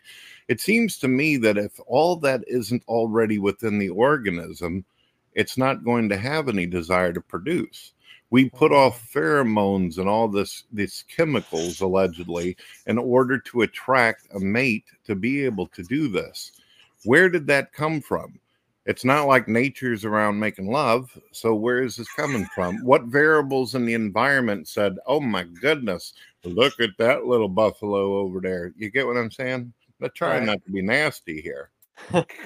Yeah well i don't know that you're asking a moral question right now but uh do understand that you know you're you're asking about uh, the implications of what would uh, come from evolution if it were true. And yeah it's um it's pretty silly. I mean i i would just go all the way back to the beginning and look at the chances of a single cell arriving or you know somehow coming together purely by chance. I mean you got the dna you got the um, the little thing that zips up and down the DNA and reads it and then tells the amino acids how to form correctly. And both of those are like irreducibly com- complex. You need both of those at the same time, you know, and you need the amino acids to just be there ready. Plus, you need a cell membrane. Um, and all this stuff just has to come together at the exact right time. Um, and, you know somehow it's insane uh, and, and, when you actually study like cell membranes they're incredibly complex because they have to uh, they have to eject certain things out of the cell like waste. They've got to get rid of that otherwise the cell's going to die. But they also have to allow certain things in but only in the correct amounts. Um, so they have to be able to send things out and allow things in and also protect the stuff that's happening inside the cell. So you have to have a, a very complex and well working cell membrane. And then there's a whole bunch of other stuff that you need. So you need a bunch of things all to come together at the exact same time in the exact right place. And the chances of this happening are just, um, it's it, it's a really really really really really big big number um insane so Daniel, the reason why I bring and and it sounds very mechanical. I don't see how anybody thinks evolution is a friend to the atheist. It sounds goal oriented. It sounds like it has purpose and certain mechanics to work a function in order to achieve a goal to me that sounds like a damn machine. It sounds like something that was designed and set up to go. Even if you were to accept the idea of evolution it's not something that seems to help the atheists in any kind of way. The reason why i bring morality into this daniel is when an animal is looking at another animal what is the mechanism in its head that should have been instilled from the get-go or there would have been genocide. What stops the buffalo from killing the other buffalo? Why does it associate that this is something it can either make love with or it can just run right over and trample? What's stopping it? That mechanism. See, there's yeah. a moral issue there. Well, I mean, the atheist is just going to say that the animal wants to survive because if the animal didn't want to survive, then it would have just wandered off into a lake or something and drowned and it wouldn't have reproduced. So only the animals that want to survive survive. And there is no moral dimension to it. It's just do you have a will to survive or don't you? And that's what I'm trying to say is, you know, animals wanting to survive has nothing to do with morality. That doesn't say what's good. You know, why is survival good? Why is an extinction good? You know, it's all just arbitrary. You know, you're just picking what you like instead of, you know, anything that actually makes sense, you know. Um, yeah, that's the point, Daniel. What what you're saying is exactly you're you're absolutely right. That is how the atheist usually responds. But that's talking about the horse. That's not talking about the carriage. If you don't mind me using a weird remark there, what I mean is why does it even have the ambition to like something or want to go a certain route in the first place?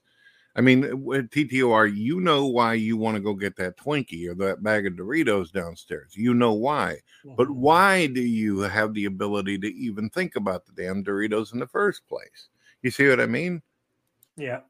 Yep. So, so you're asking why do we have this ability to think about uh, wanting, like to have a desire?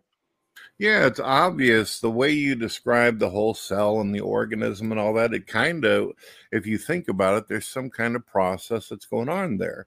We immediately have this spark where, if you don't mind me using you as an example, where T2R says, hmm, I would like to get bag of Doritos. So why does he want to do this? He's hungry. He's got all these different reasons. But why does he have it? What is inside of his brain and his mind that would even give him the visual and this futurity goal to go do in the first place? Does that make sense to you? Yeah, like it's it is really it, it's an abstract thought, really. The Mhm. idea of doing something that we're not actively doing. You know, like right now I'm sitting on my couch, but the idea of me being somewhere else and going and doing something, having a goal, is uh, kind of a an abstract um, thought, and it's not really an instinct either.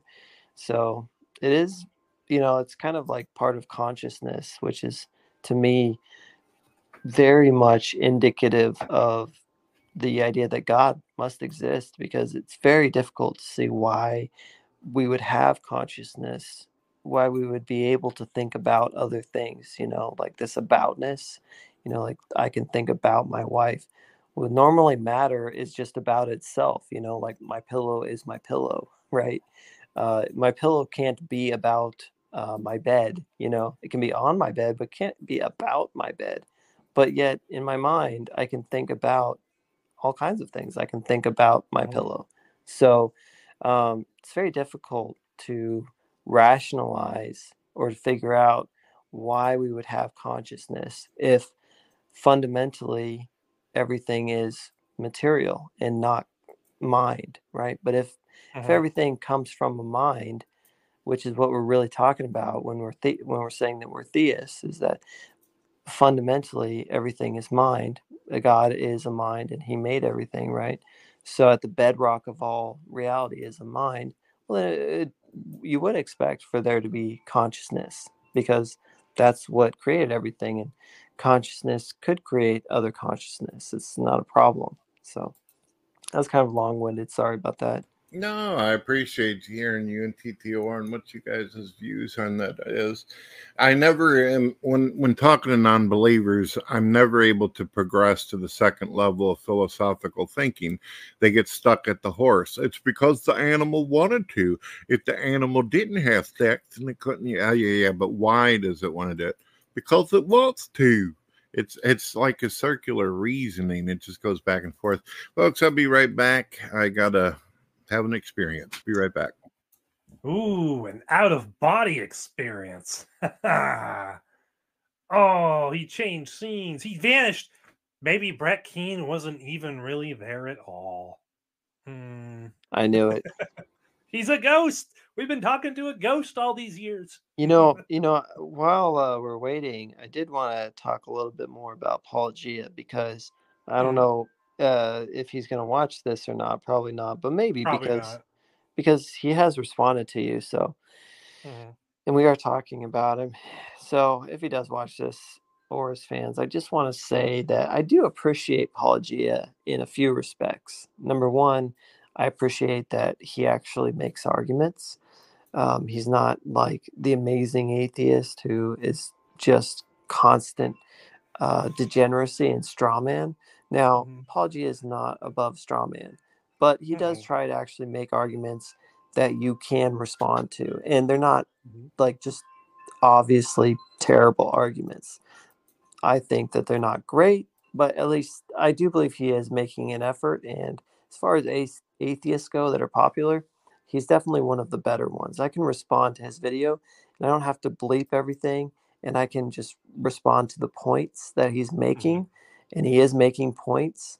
So I do appreciate that. It's not just rhetoric, it's not just sophistry. He's making points, he's making arguments. So I would say we need more of that coming from the atheist community. And, um, you know, I, I also just want to say that the fact that he he's not constantly swearing, uh, he I don't think I've ever heard him swear actually, but um, it's definitely rare if he does. I Yeah. also really appreciate that as well because I don't like to respond to somebody that or, or listen to somebody that is just swearing and incredibly foul mouthed or lewd, you know. Um, so he has some decency, which I think is uh, very nice. And Yeah. it would be nice if more atheists um, were like that as well. I appreciate that. So I just wanted to give him uh, some props for those things because it's nice to see that. Yeah. I I think I said in my extra long video about Paulogia that I did and showed a clip from earlier, the one that's like an hour and 43 minutes long. It's a response to his video response to me. Uh, I said in that video that Paulogia is probably the best of the best in the atheist YouTube community. Because, like you said, he actually tries to make arguments and he doesn't swear a whole bunch, you know, if at all. I don't think I've ever heard him swear either.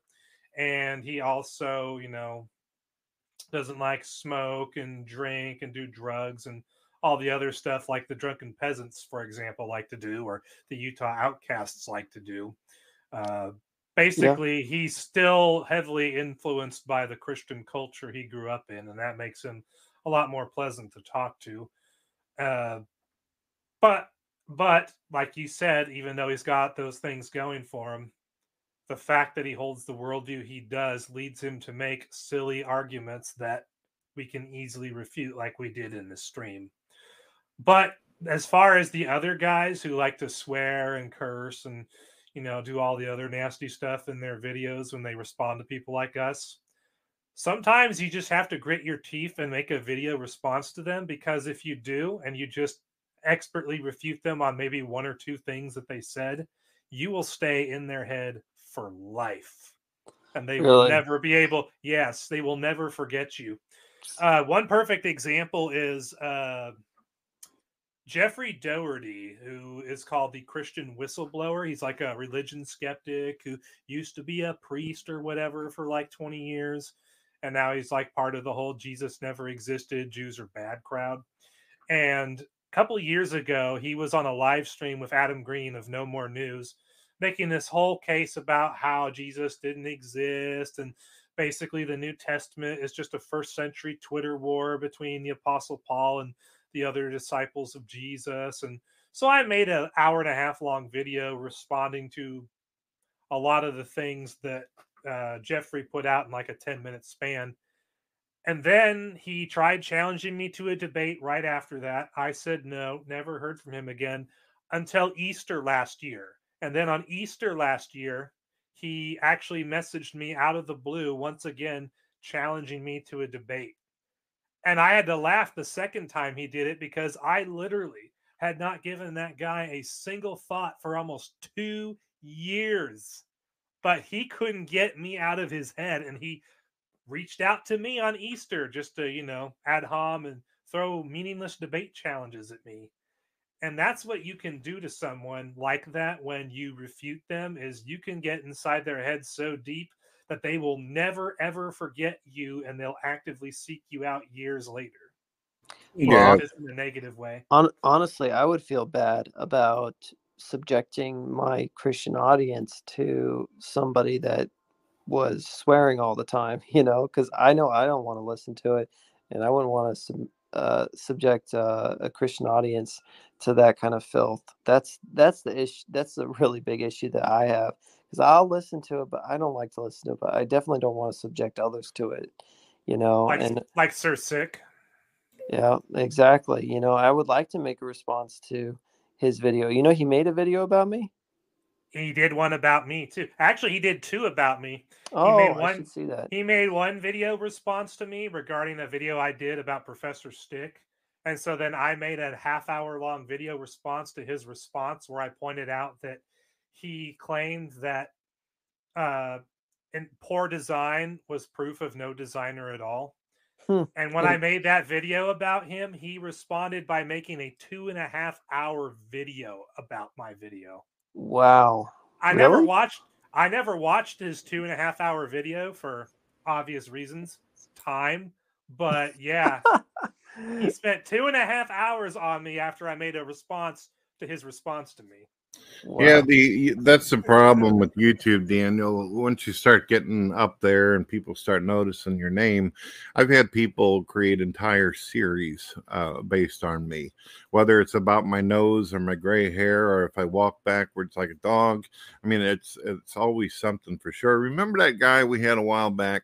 We uh, unfortunately, although we've had non-believers who've obviously been after us and all that, but we had a religious guy who actually got mad at us because we unpackaged his arguments, and he said he was wanting to whoop up on TTR, and oh, myself. Oh yeah, Remember that Kenny guy? Rhodes. Yeah, Yeah, he comes him. in. He comes in, and and I let him up on the screen, and I said, "Sir, calm down. We'll have a calm discussion, and we'll talk about it, and go ahead and unpackage you again." And he's like, "I'm gonna, you know, whoop you and all that." And I said, "Well, it sounds like you've got quite the imagination, sir, because that ain't gonna happen in St. Louis. I can assure you that." Yeah, because he said he was gonna he said he was gonna learn you.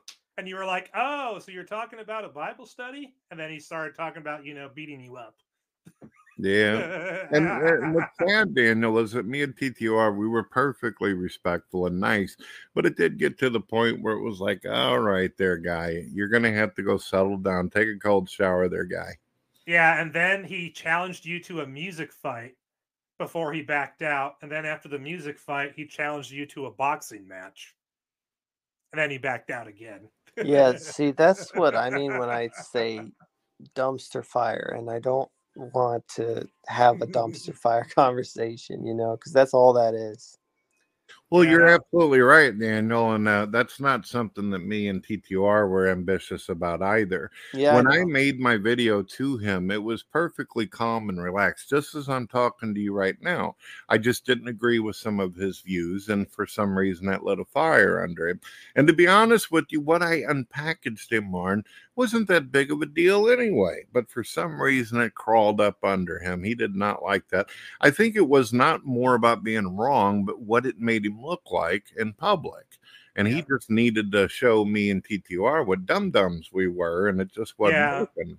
because he at the time he was a visiting scholar for reasons to believe and he was basically very arrogant about it and used that status as something to beat us down with well you're just stupid and i'm right because i'm this and you're not of course then he started threatening physical violence against physically disabled christian youtubers and then he came out in defense of his pedophile friend Smokey Saint and actually Oh, you mean Dr. justification Kylo. Ken? There you go. Kylo Ken, that guy. Yeah, I watched a few of his videos. They weren't very, very good. No. yeah. Oh, he went down the dark, dark side after we basically just uh, got in his head. Eh, and Daniel, it's- I, I know that you really, really you desire not to get in any dumpster fires, but the problem is, Daniel, is that you're very articulate, you're extremely intelligent, and you call things whenever they're not right. I mean, you call it for what it is.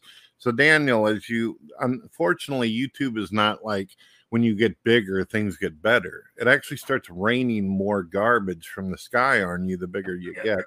And uh, it's sad, no matter how good you are, Daniel, no matter how loving, there's always someone that's going to hate you. Yep. And that is also a universal truth at this point on the internet is no matter who you are, no matter how nice you are, no matter how pure and innocent and good your content is on the internet, there is always someone out there who hates your guts because know- you exist. You know, I actually, I don't know if you guys noticed, but I actually gave an award to my best hater so far on Twitter. Did you guys see yeah, I that? saw that. Yeah, I did, saw and that, was a lovely reward. I wish somebody would give me a trophy. Oh, there was a guy who followed me for years on YouTube and BitChute who was just, you know, stalking me basically and leaving comments on like every video I put out. And yeah, he's actually the person who inspired me to create the diagnosis of creationist derangement syndrome. Yeah, I never funny. understood this, Daniel, at all. TTR is one of the nicest, sweetest, most awesome people you could talk to. I don't understand for the life of me why atheists would strike out at him. For me, I know that I know that I was a former atheist, and sometimes I like to play in the mud with the pigs. Sometimes I throw my pearls right out there. So I kind of say, okay, I got what was coming to me, right? But mm-hmm. TTR, it don't make no sense to me. He's a he's a gentleman. Well, He- uh, you know that atheists. Well, it's not all atheists, but some atheists will, you know, go after like grandmas who are Mhm. just online, like posting verses, you know, and they'll be like, "Sky Daddy, Sky Daddy," you know. So they don't have any shame whatsoever. Some of them, you know, not all atheists will go that low. I don't want to say that they will, but some some will go that low Yep. you know so i and I know that how the how the internet is i have really really thick skin. Um i'm like almost a psychopath or a sociopath whatever whichever it is. Um you know you should have seen me before i got saved. Um i didn't have any empathy. You know all the atheists would have uh thought i was just such a terrible person because i had no empathy whatsoever. Um but uh, yeah, it doesn't bother me. I, I think God made me to be on the internet because when when people uh, insult me or whatever, it it doesn't bother me at all. It actually, I, I feel like the Hulk. It just makes me stronger. You know, Like it's the like when they shoot movie. him and he grows bigger. You know, that's how Uh-huh. I feel. He's Doesn't like the bother me. Incredible Hulk. Oh, you don't want to see me angry. But at Yeah. Daniel and TTR, we're very creative people. And that is one of their favorite things to use, isn't it? Sky Daddy. So why don't we come up with a meme? You tell me if this is going too far. When they say Sky Daddy, we say, oh, Monkey Daddy, Monkey Daddy, because they believe they come from the womb of a baboon. So we'll say, Monkey Daddy, Monkey Daddy.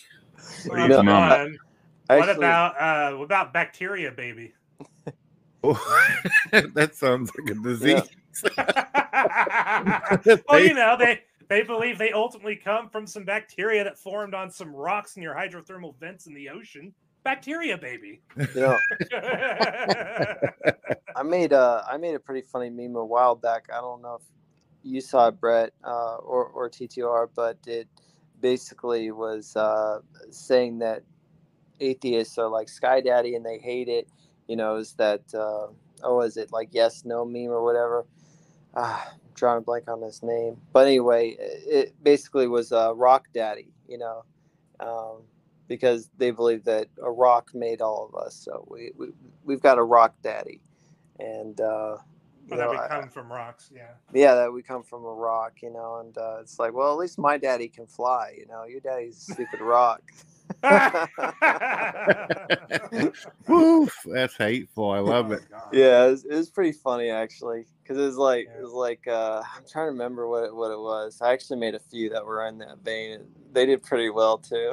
But But that's what's so funny though about that whole particular topic is that when we point out that their worldview teaches that they ultimately come from some bacteria that formed on some rocks near some hydrothermal vents under the ocean 3.8 to 4.2 billion years ago, they claim that we're lying and we're just making it up, but we're literally reading it off of Wikipedia pages. Yep. I've been I've been meaning to ask you TTR because I I know you're still uh you're still fighting for the young Earth creationism and there's a great deal of Christians out there doing this. But what are you going to uh, what is going to be the process for you? You've had to have thought of this. They've already stated that the moon is 40 billion years old now.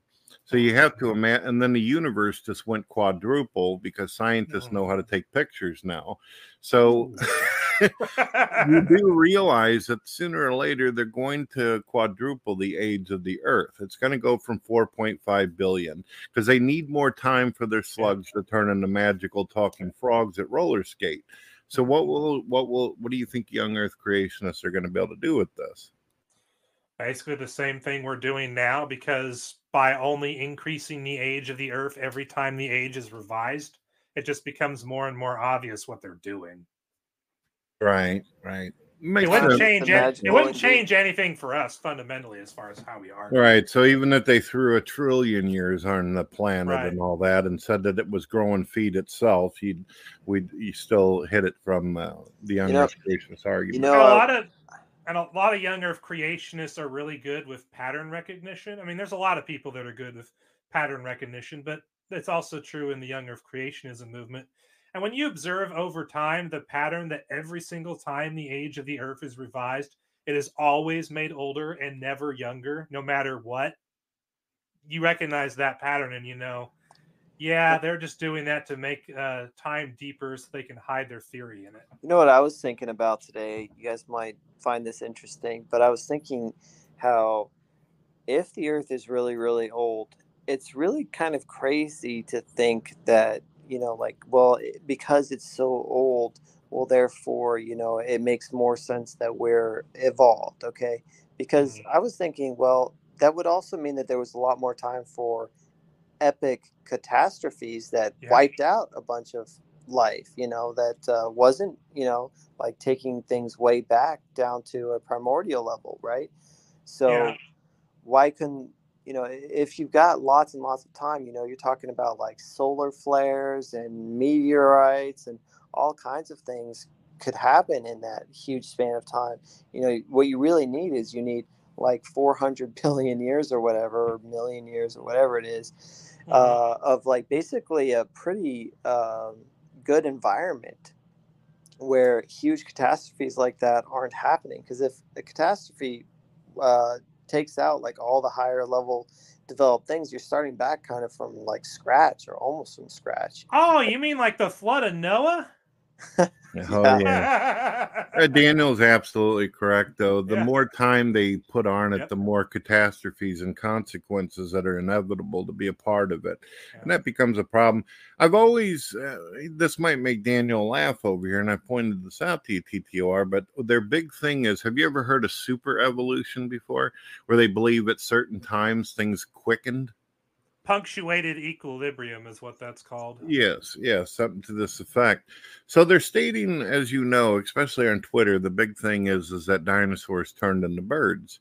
Well, exactly how did this happen? If even if we didn't have a full-on extinction like we've been taught in school, how did these things actually survive the extinction process and all the chemicals? Supposedly, this affected the Earth for over a thousand years. So, how did these things manage to do that, especially if it takes the dinosaurs billions of years to turn into our feathered friends? Right. Anybody that's thought of they, that?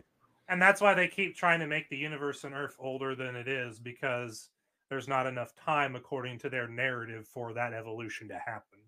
But even if you do say that, even if they were to throw on, you know, that the earth itself is eternal somehow, you still don't get past that event. And you don't get past the ice age that came along in the Cambrian Mhm. period where diverse life exploded all over the place. Basically, the earth did a full reset. But then they're going to turn around and say, oh, the flood couldn't happen. But wait a minute. The earth is a 75% water planet. We have four oceans worth of water beneath us. And you believe that it might be tough to throw a couple extra ice cubes in the tea to make it flood over?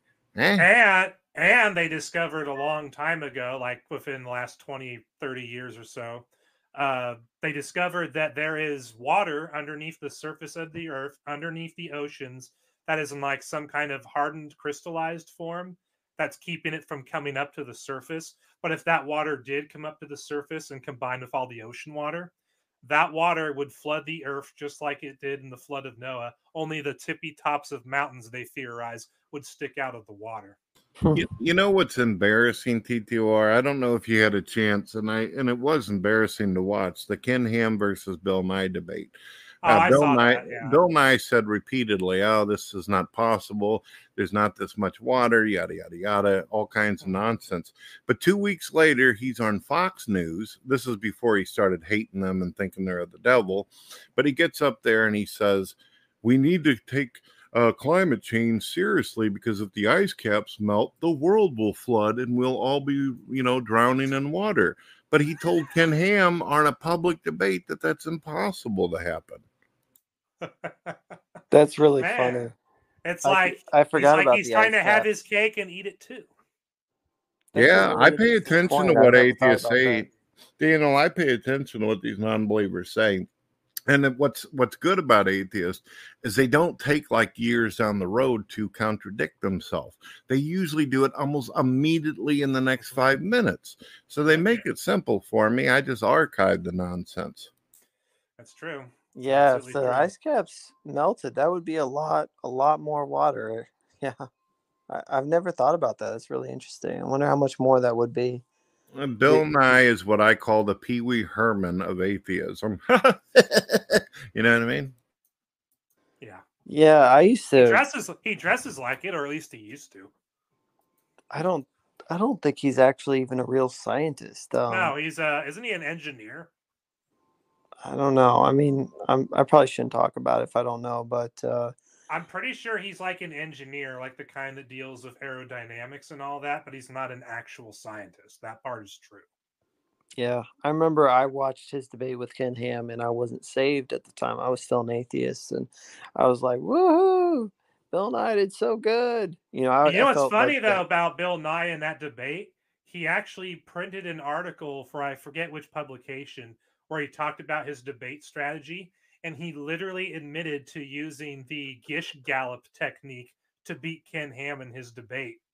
You know that technique that atheists always accuse creationists of doing, and that it's a logical fallacy, and you know anyone who uses it is not really winning the debate; they're just using a logical fallacy to make it seem like they're winning Yeah, he admitted the- to actually using that technique against Ken Ham in the debate. Basically, he just threw so many objections at Ken Ham that Ken Ham couldn't possibly answer them all in the time he was allotted. And because he couldn't, that makes Bill Nye look like the winner. That reasoning is why they say it's a logical fallacy for creationists to use that technique, and yet they turn around and use the technique against creationists in debates and then declare themselves the winner. Well, TTOR, I've said this before, atheists prefer to be on the aggressive, where the Christian is put on trial for everything. That's the reason why, and some Christians even think I'm a little t- rough on this, but they don't understand. I, I know how the game is played because I used to be a former atheist. The deal is, is when you are confronting an atheist, you say, I will answer your question. We'll do one question at a time, and then I will try to respond to what you're saying, and then I will ask you a question, and we'll have what Right. is referred to as a conversation here. See, that's where nicer you- than I am. Yeah, Uh-huh. and I, I said that's nicer than I am usually. It depends who I'm talking to, but if I'm talking to somebody that I think just wants to control the conversation, I'm just going to be like, well, you can either answer my questions or I'll just move on because I'm Right. not going to play their game at all. But you know what's funny about that too, Brett, is that Duane Gish, the creationist that they named this logical fallacy after, he wrote books and did videos teaching creationists how to win debates against evolutionists. And in his teaching materials, one of which I actually have in my bedroom across the house, uh, he actually told creationists you need to keep evolutionists and atheists on one subject at a time because they will try to hop to other subjects when you start to pin them down on one thing. So you got to keep the debate on one subject until that subject has reached its completion. Yeah, it's it's like dealing with attention deficit disorder. You have to help Yeah. them focus and and keep on track.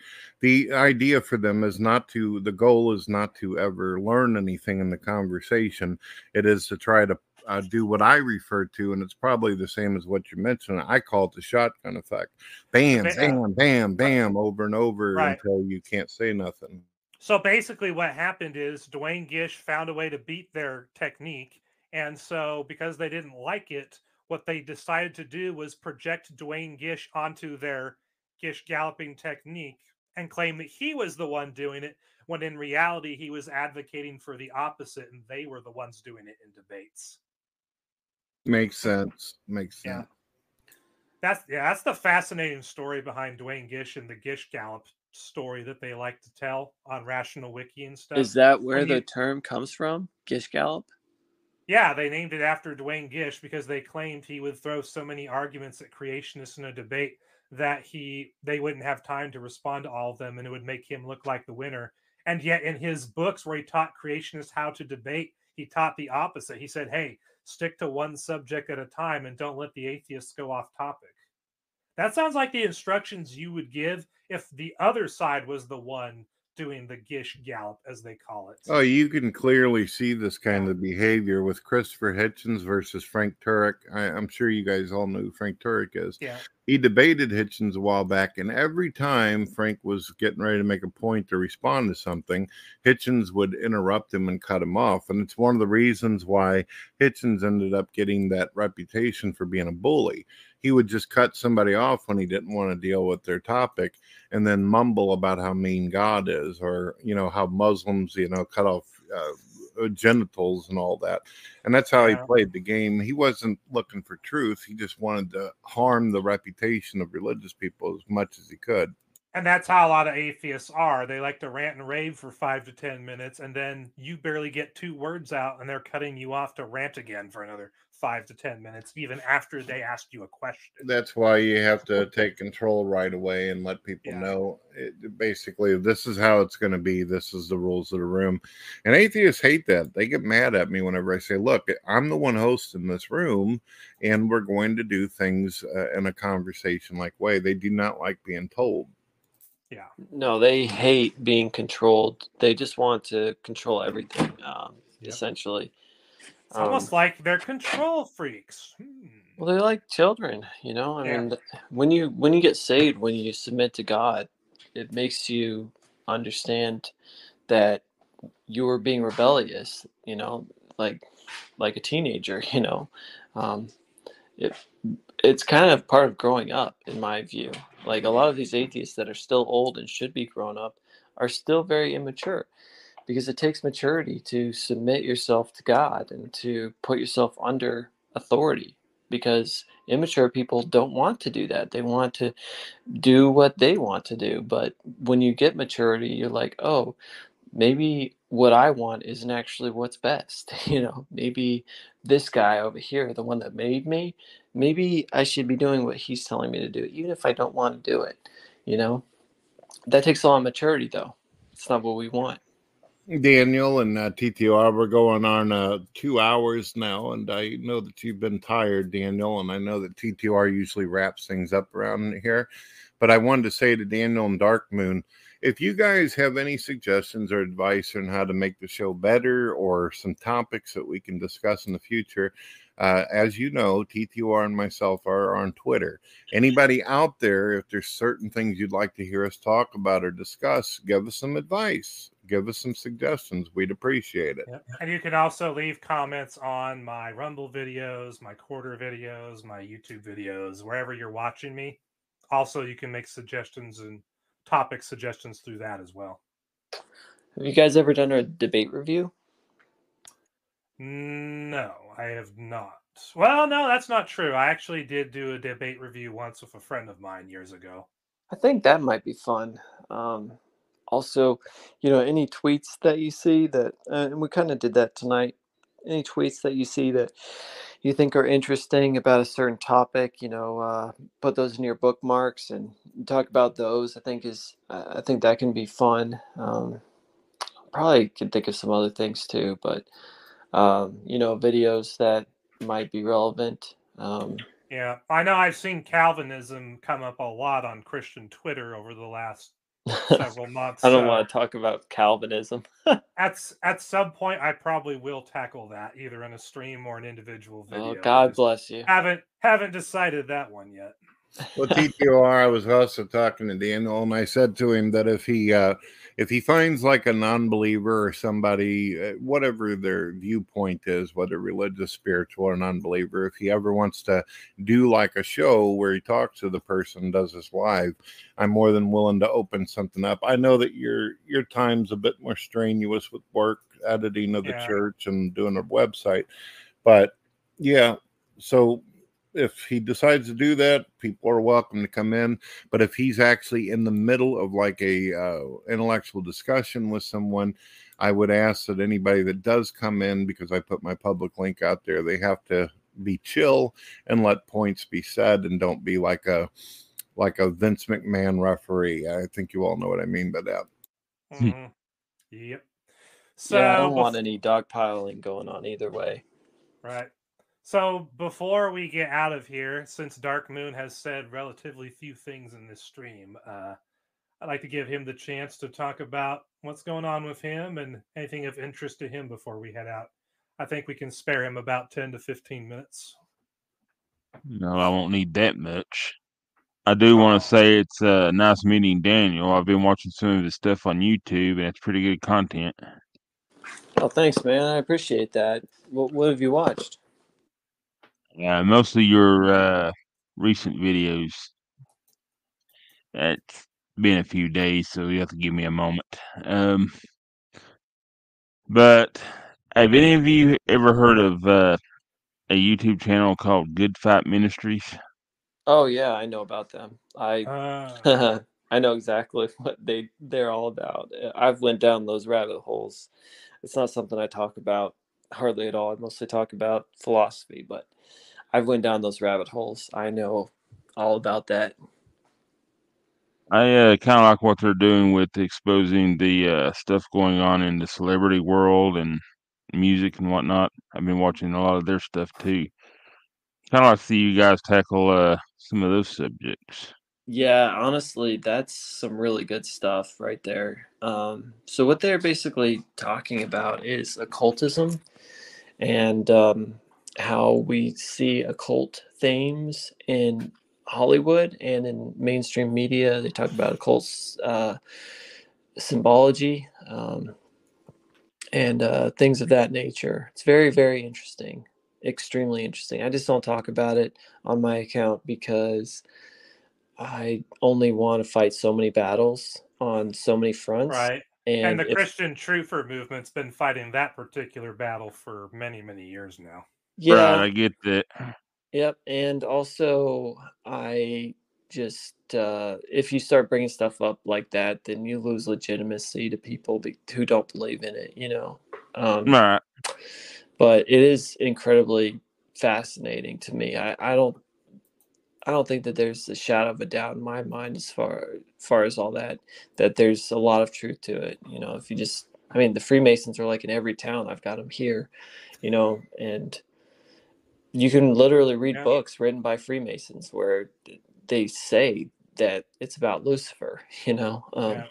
I think there's a Masonic lodge right across from Autzen Stadium in the city I live in, yeah, which is where the Oregon Ducks, my favorite football team, play all their home games. So Yeah, they're they're like everywhere, and nobody talks Yeah. about them. They're very prevalent in Hollywood. You even see uh, their symbols in movies, like quite a bit. You know, like Yeah. if you watch the movie Tombstone, uh, one of the guys, he's not the main character, but he rides with the main character.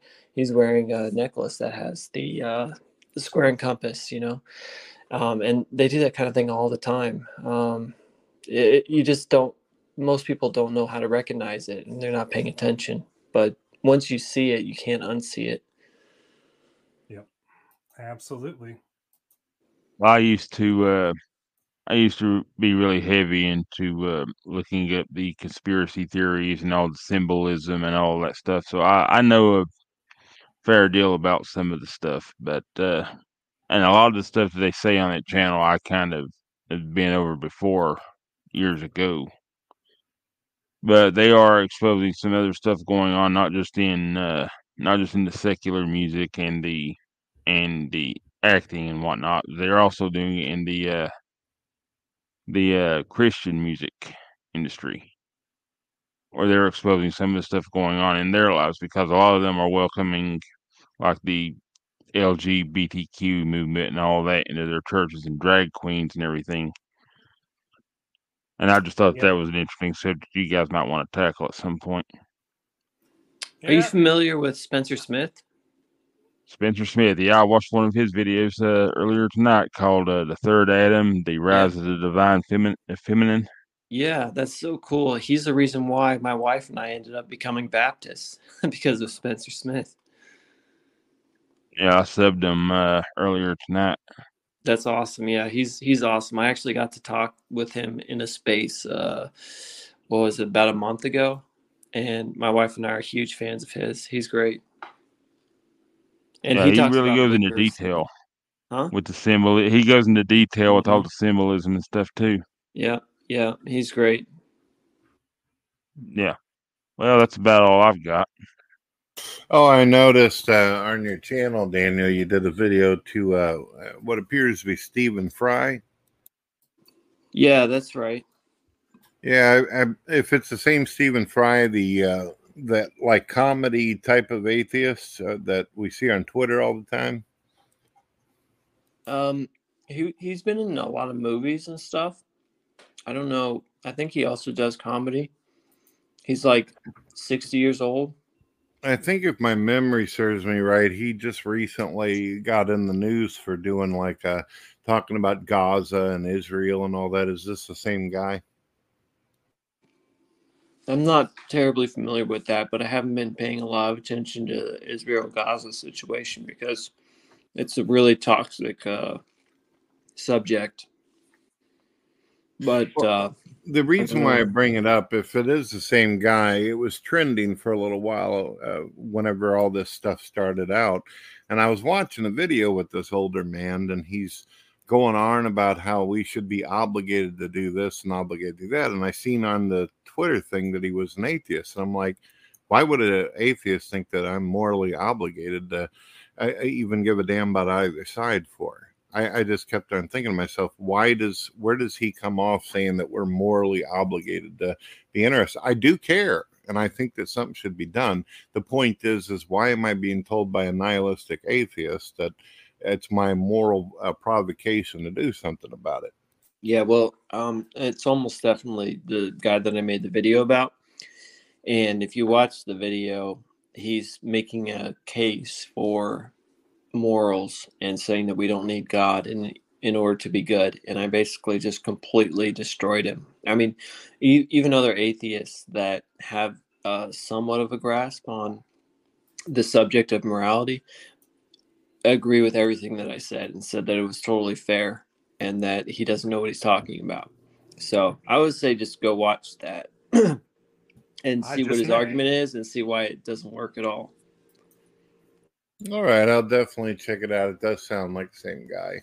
Yeah, his his proclamation on Twitter was I'm Jewish, I have Jewish heritage and you know what's happening here, we need to do something, we need to, you know, making all these moral obligation demands and I'm like, but you don't even uh, why should I why should it even matter?